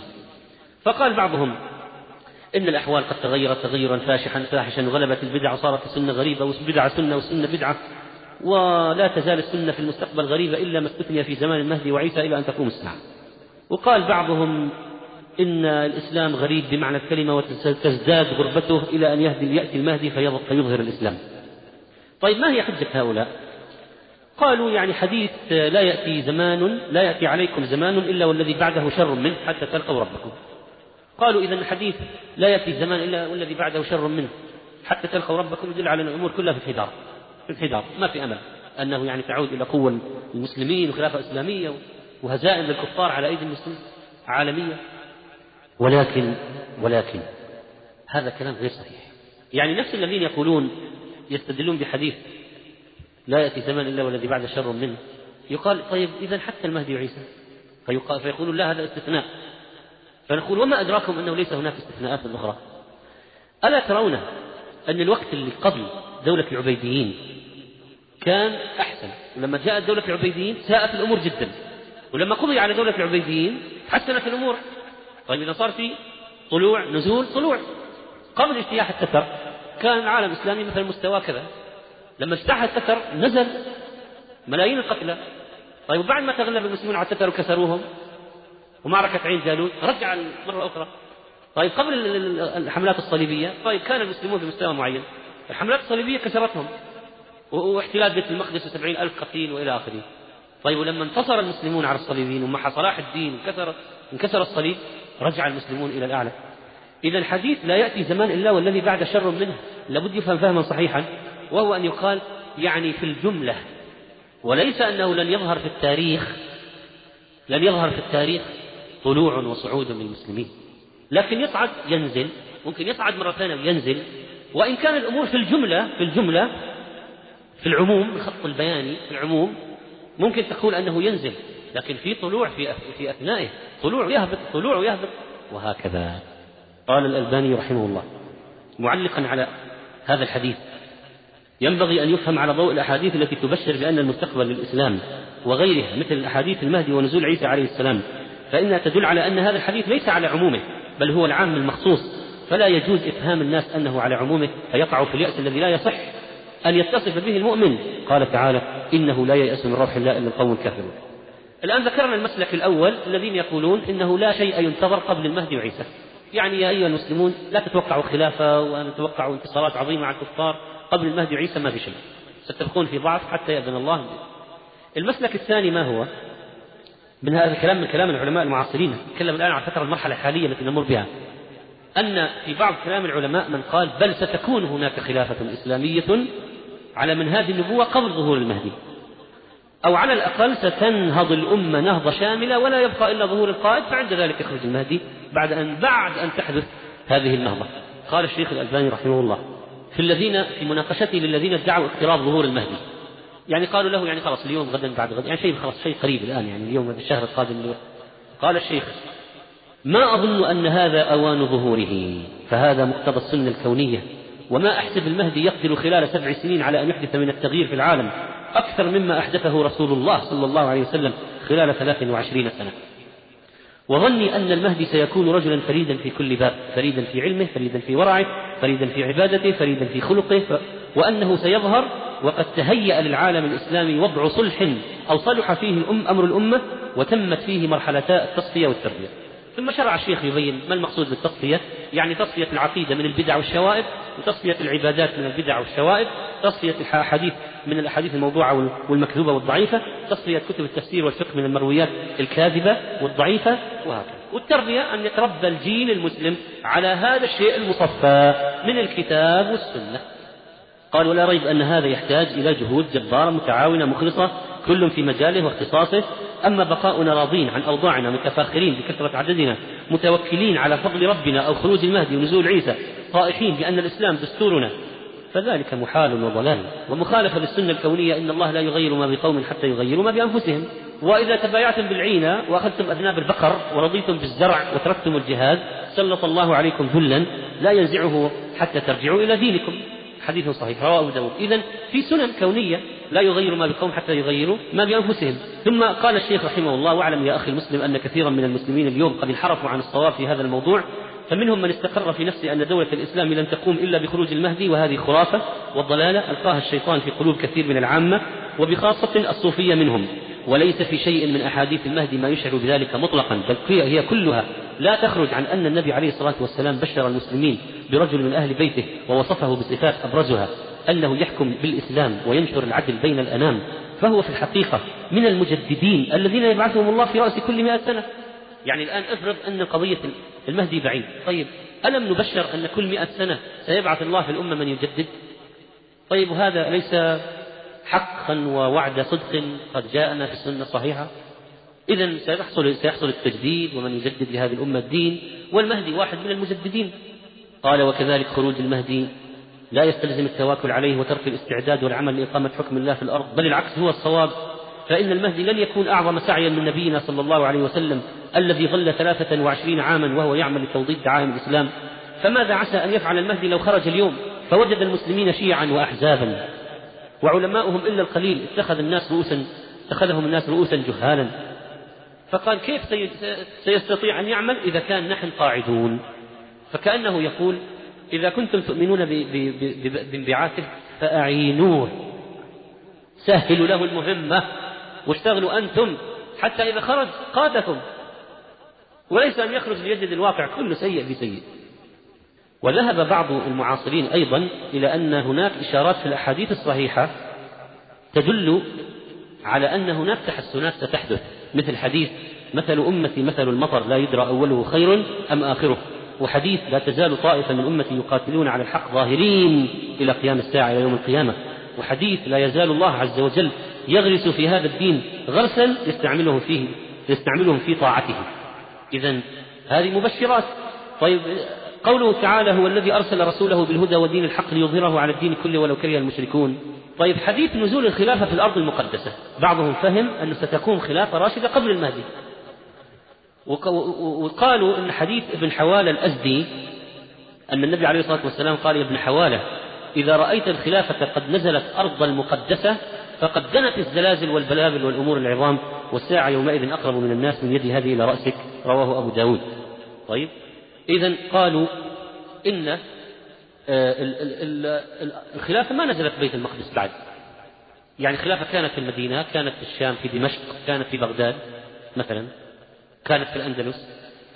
لكن ما نزلت الخلافة بيت المقدس. إذا نزول الخلافة بيت المقدس يستلزم هزيمة اليهود والقضاء عليهم وتحرير المسجد الأقصى وتحرير بيت المقدس ونزول الخلافة في بيت المقدس. وبما أن هذا ما حصل فلا بد أن يحصل. والدجال سيأتي باليهود ليدخل إلى بيت المقدس ولن يكون هو في بيت المقدس أصلا. سيأتي من المشرق الدجال ومعه سبعون ألف يهودي من يهود أصبهان. إذا هذه فيها إشارة إلى ذلك وأن فتح القسطنطينية قبل عيسى فتح القسطنطينية قبل عيسى.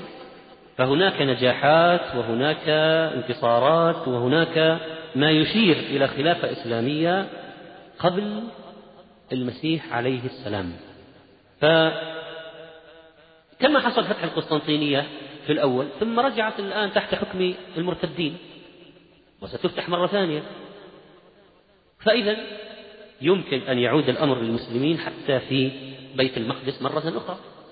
وأن ينهزم هؤلاء اليهود وأن تفتح فلسطين وأن تكون فيها خلافة إسلامية كل ذلك وارد جدا. يعني دعونا نمشي على طريقة عدم الجزم. لكن نقول هذا وارد ومحتمل ما عندنا شيء يفيد أنه لن تكون هناك خلافة ولا انتصارات قبل المهدي. ما في. والذي سيجزم بهذا كأنه طلع على الغيب وعلى اللوح المحفوظ. فإذا على الأقل على الأقل لا ليس هناك ما يمنع في النصوص الشرعية من قيام خلافة للمسلمين وانتصارات عظيمة وتحرير بيت المقدس ونزول الخلافة في بيت المقدس قبل المسيح عليه السلام. خصوصا وقد مر معنا أحاديث في المهدي أنه سيخرج خارج على خلاف سيكون خلاف عند موت خليفة ويتنازع ثلاثة من أبناء خليفة على الكنز يعني على الخلافة على الملك. معناه في خلافة وفي خليفة. إذا وارد جدا أن يكون هناك للمسلمين قومة عظيمة وخلافة راشدة وانتصارات كبيرة فلا معنى لليأس وترك الأمور للمسيح والمهدي عليه السلام المهدي والمسيح عليه السلام بل يجب علينا أن نعمل وأن نقوم بهذا الدين ونسأل الله تعالى أن يعيننا على العمل بدينه.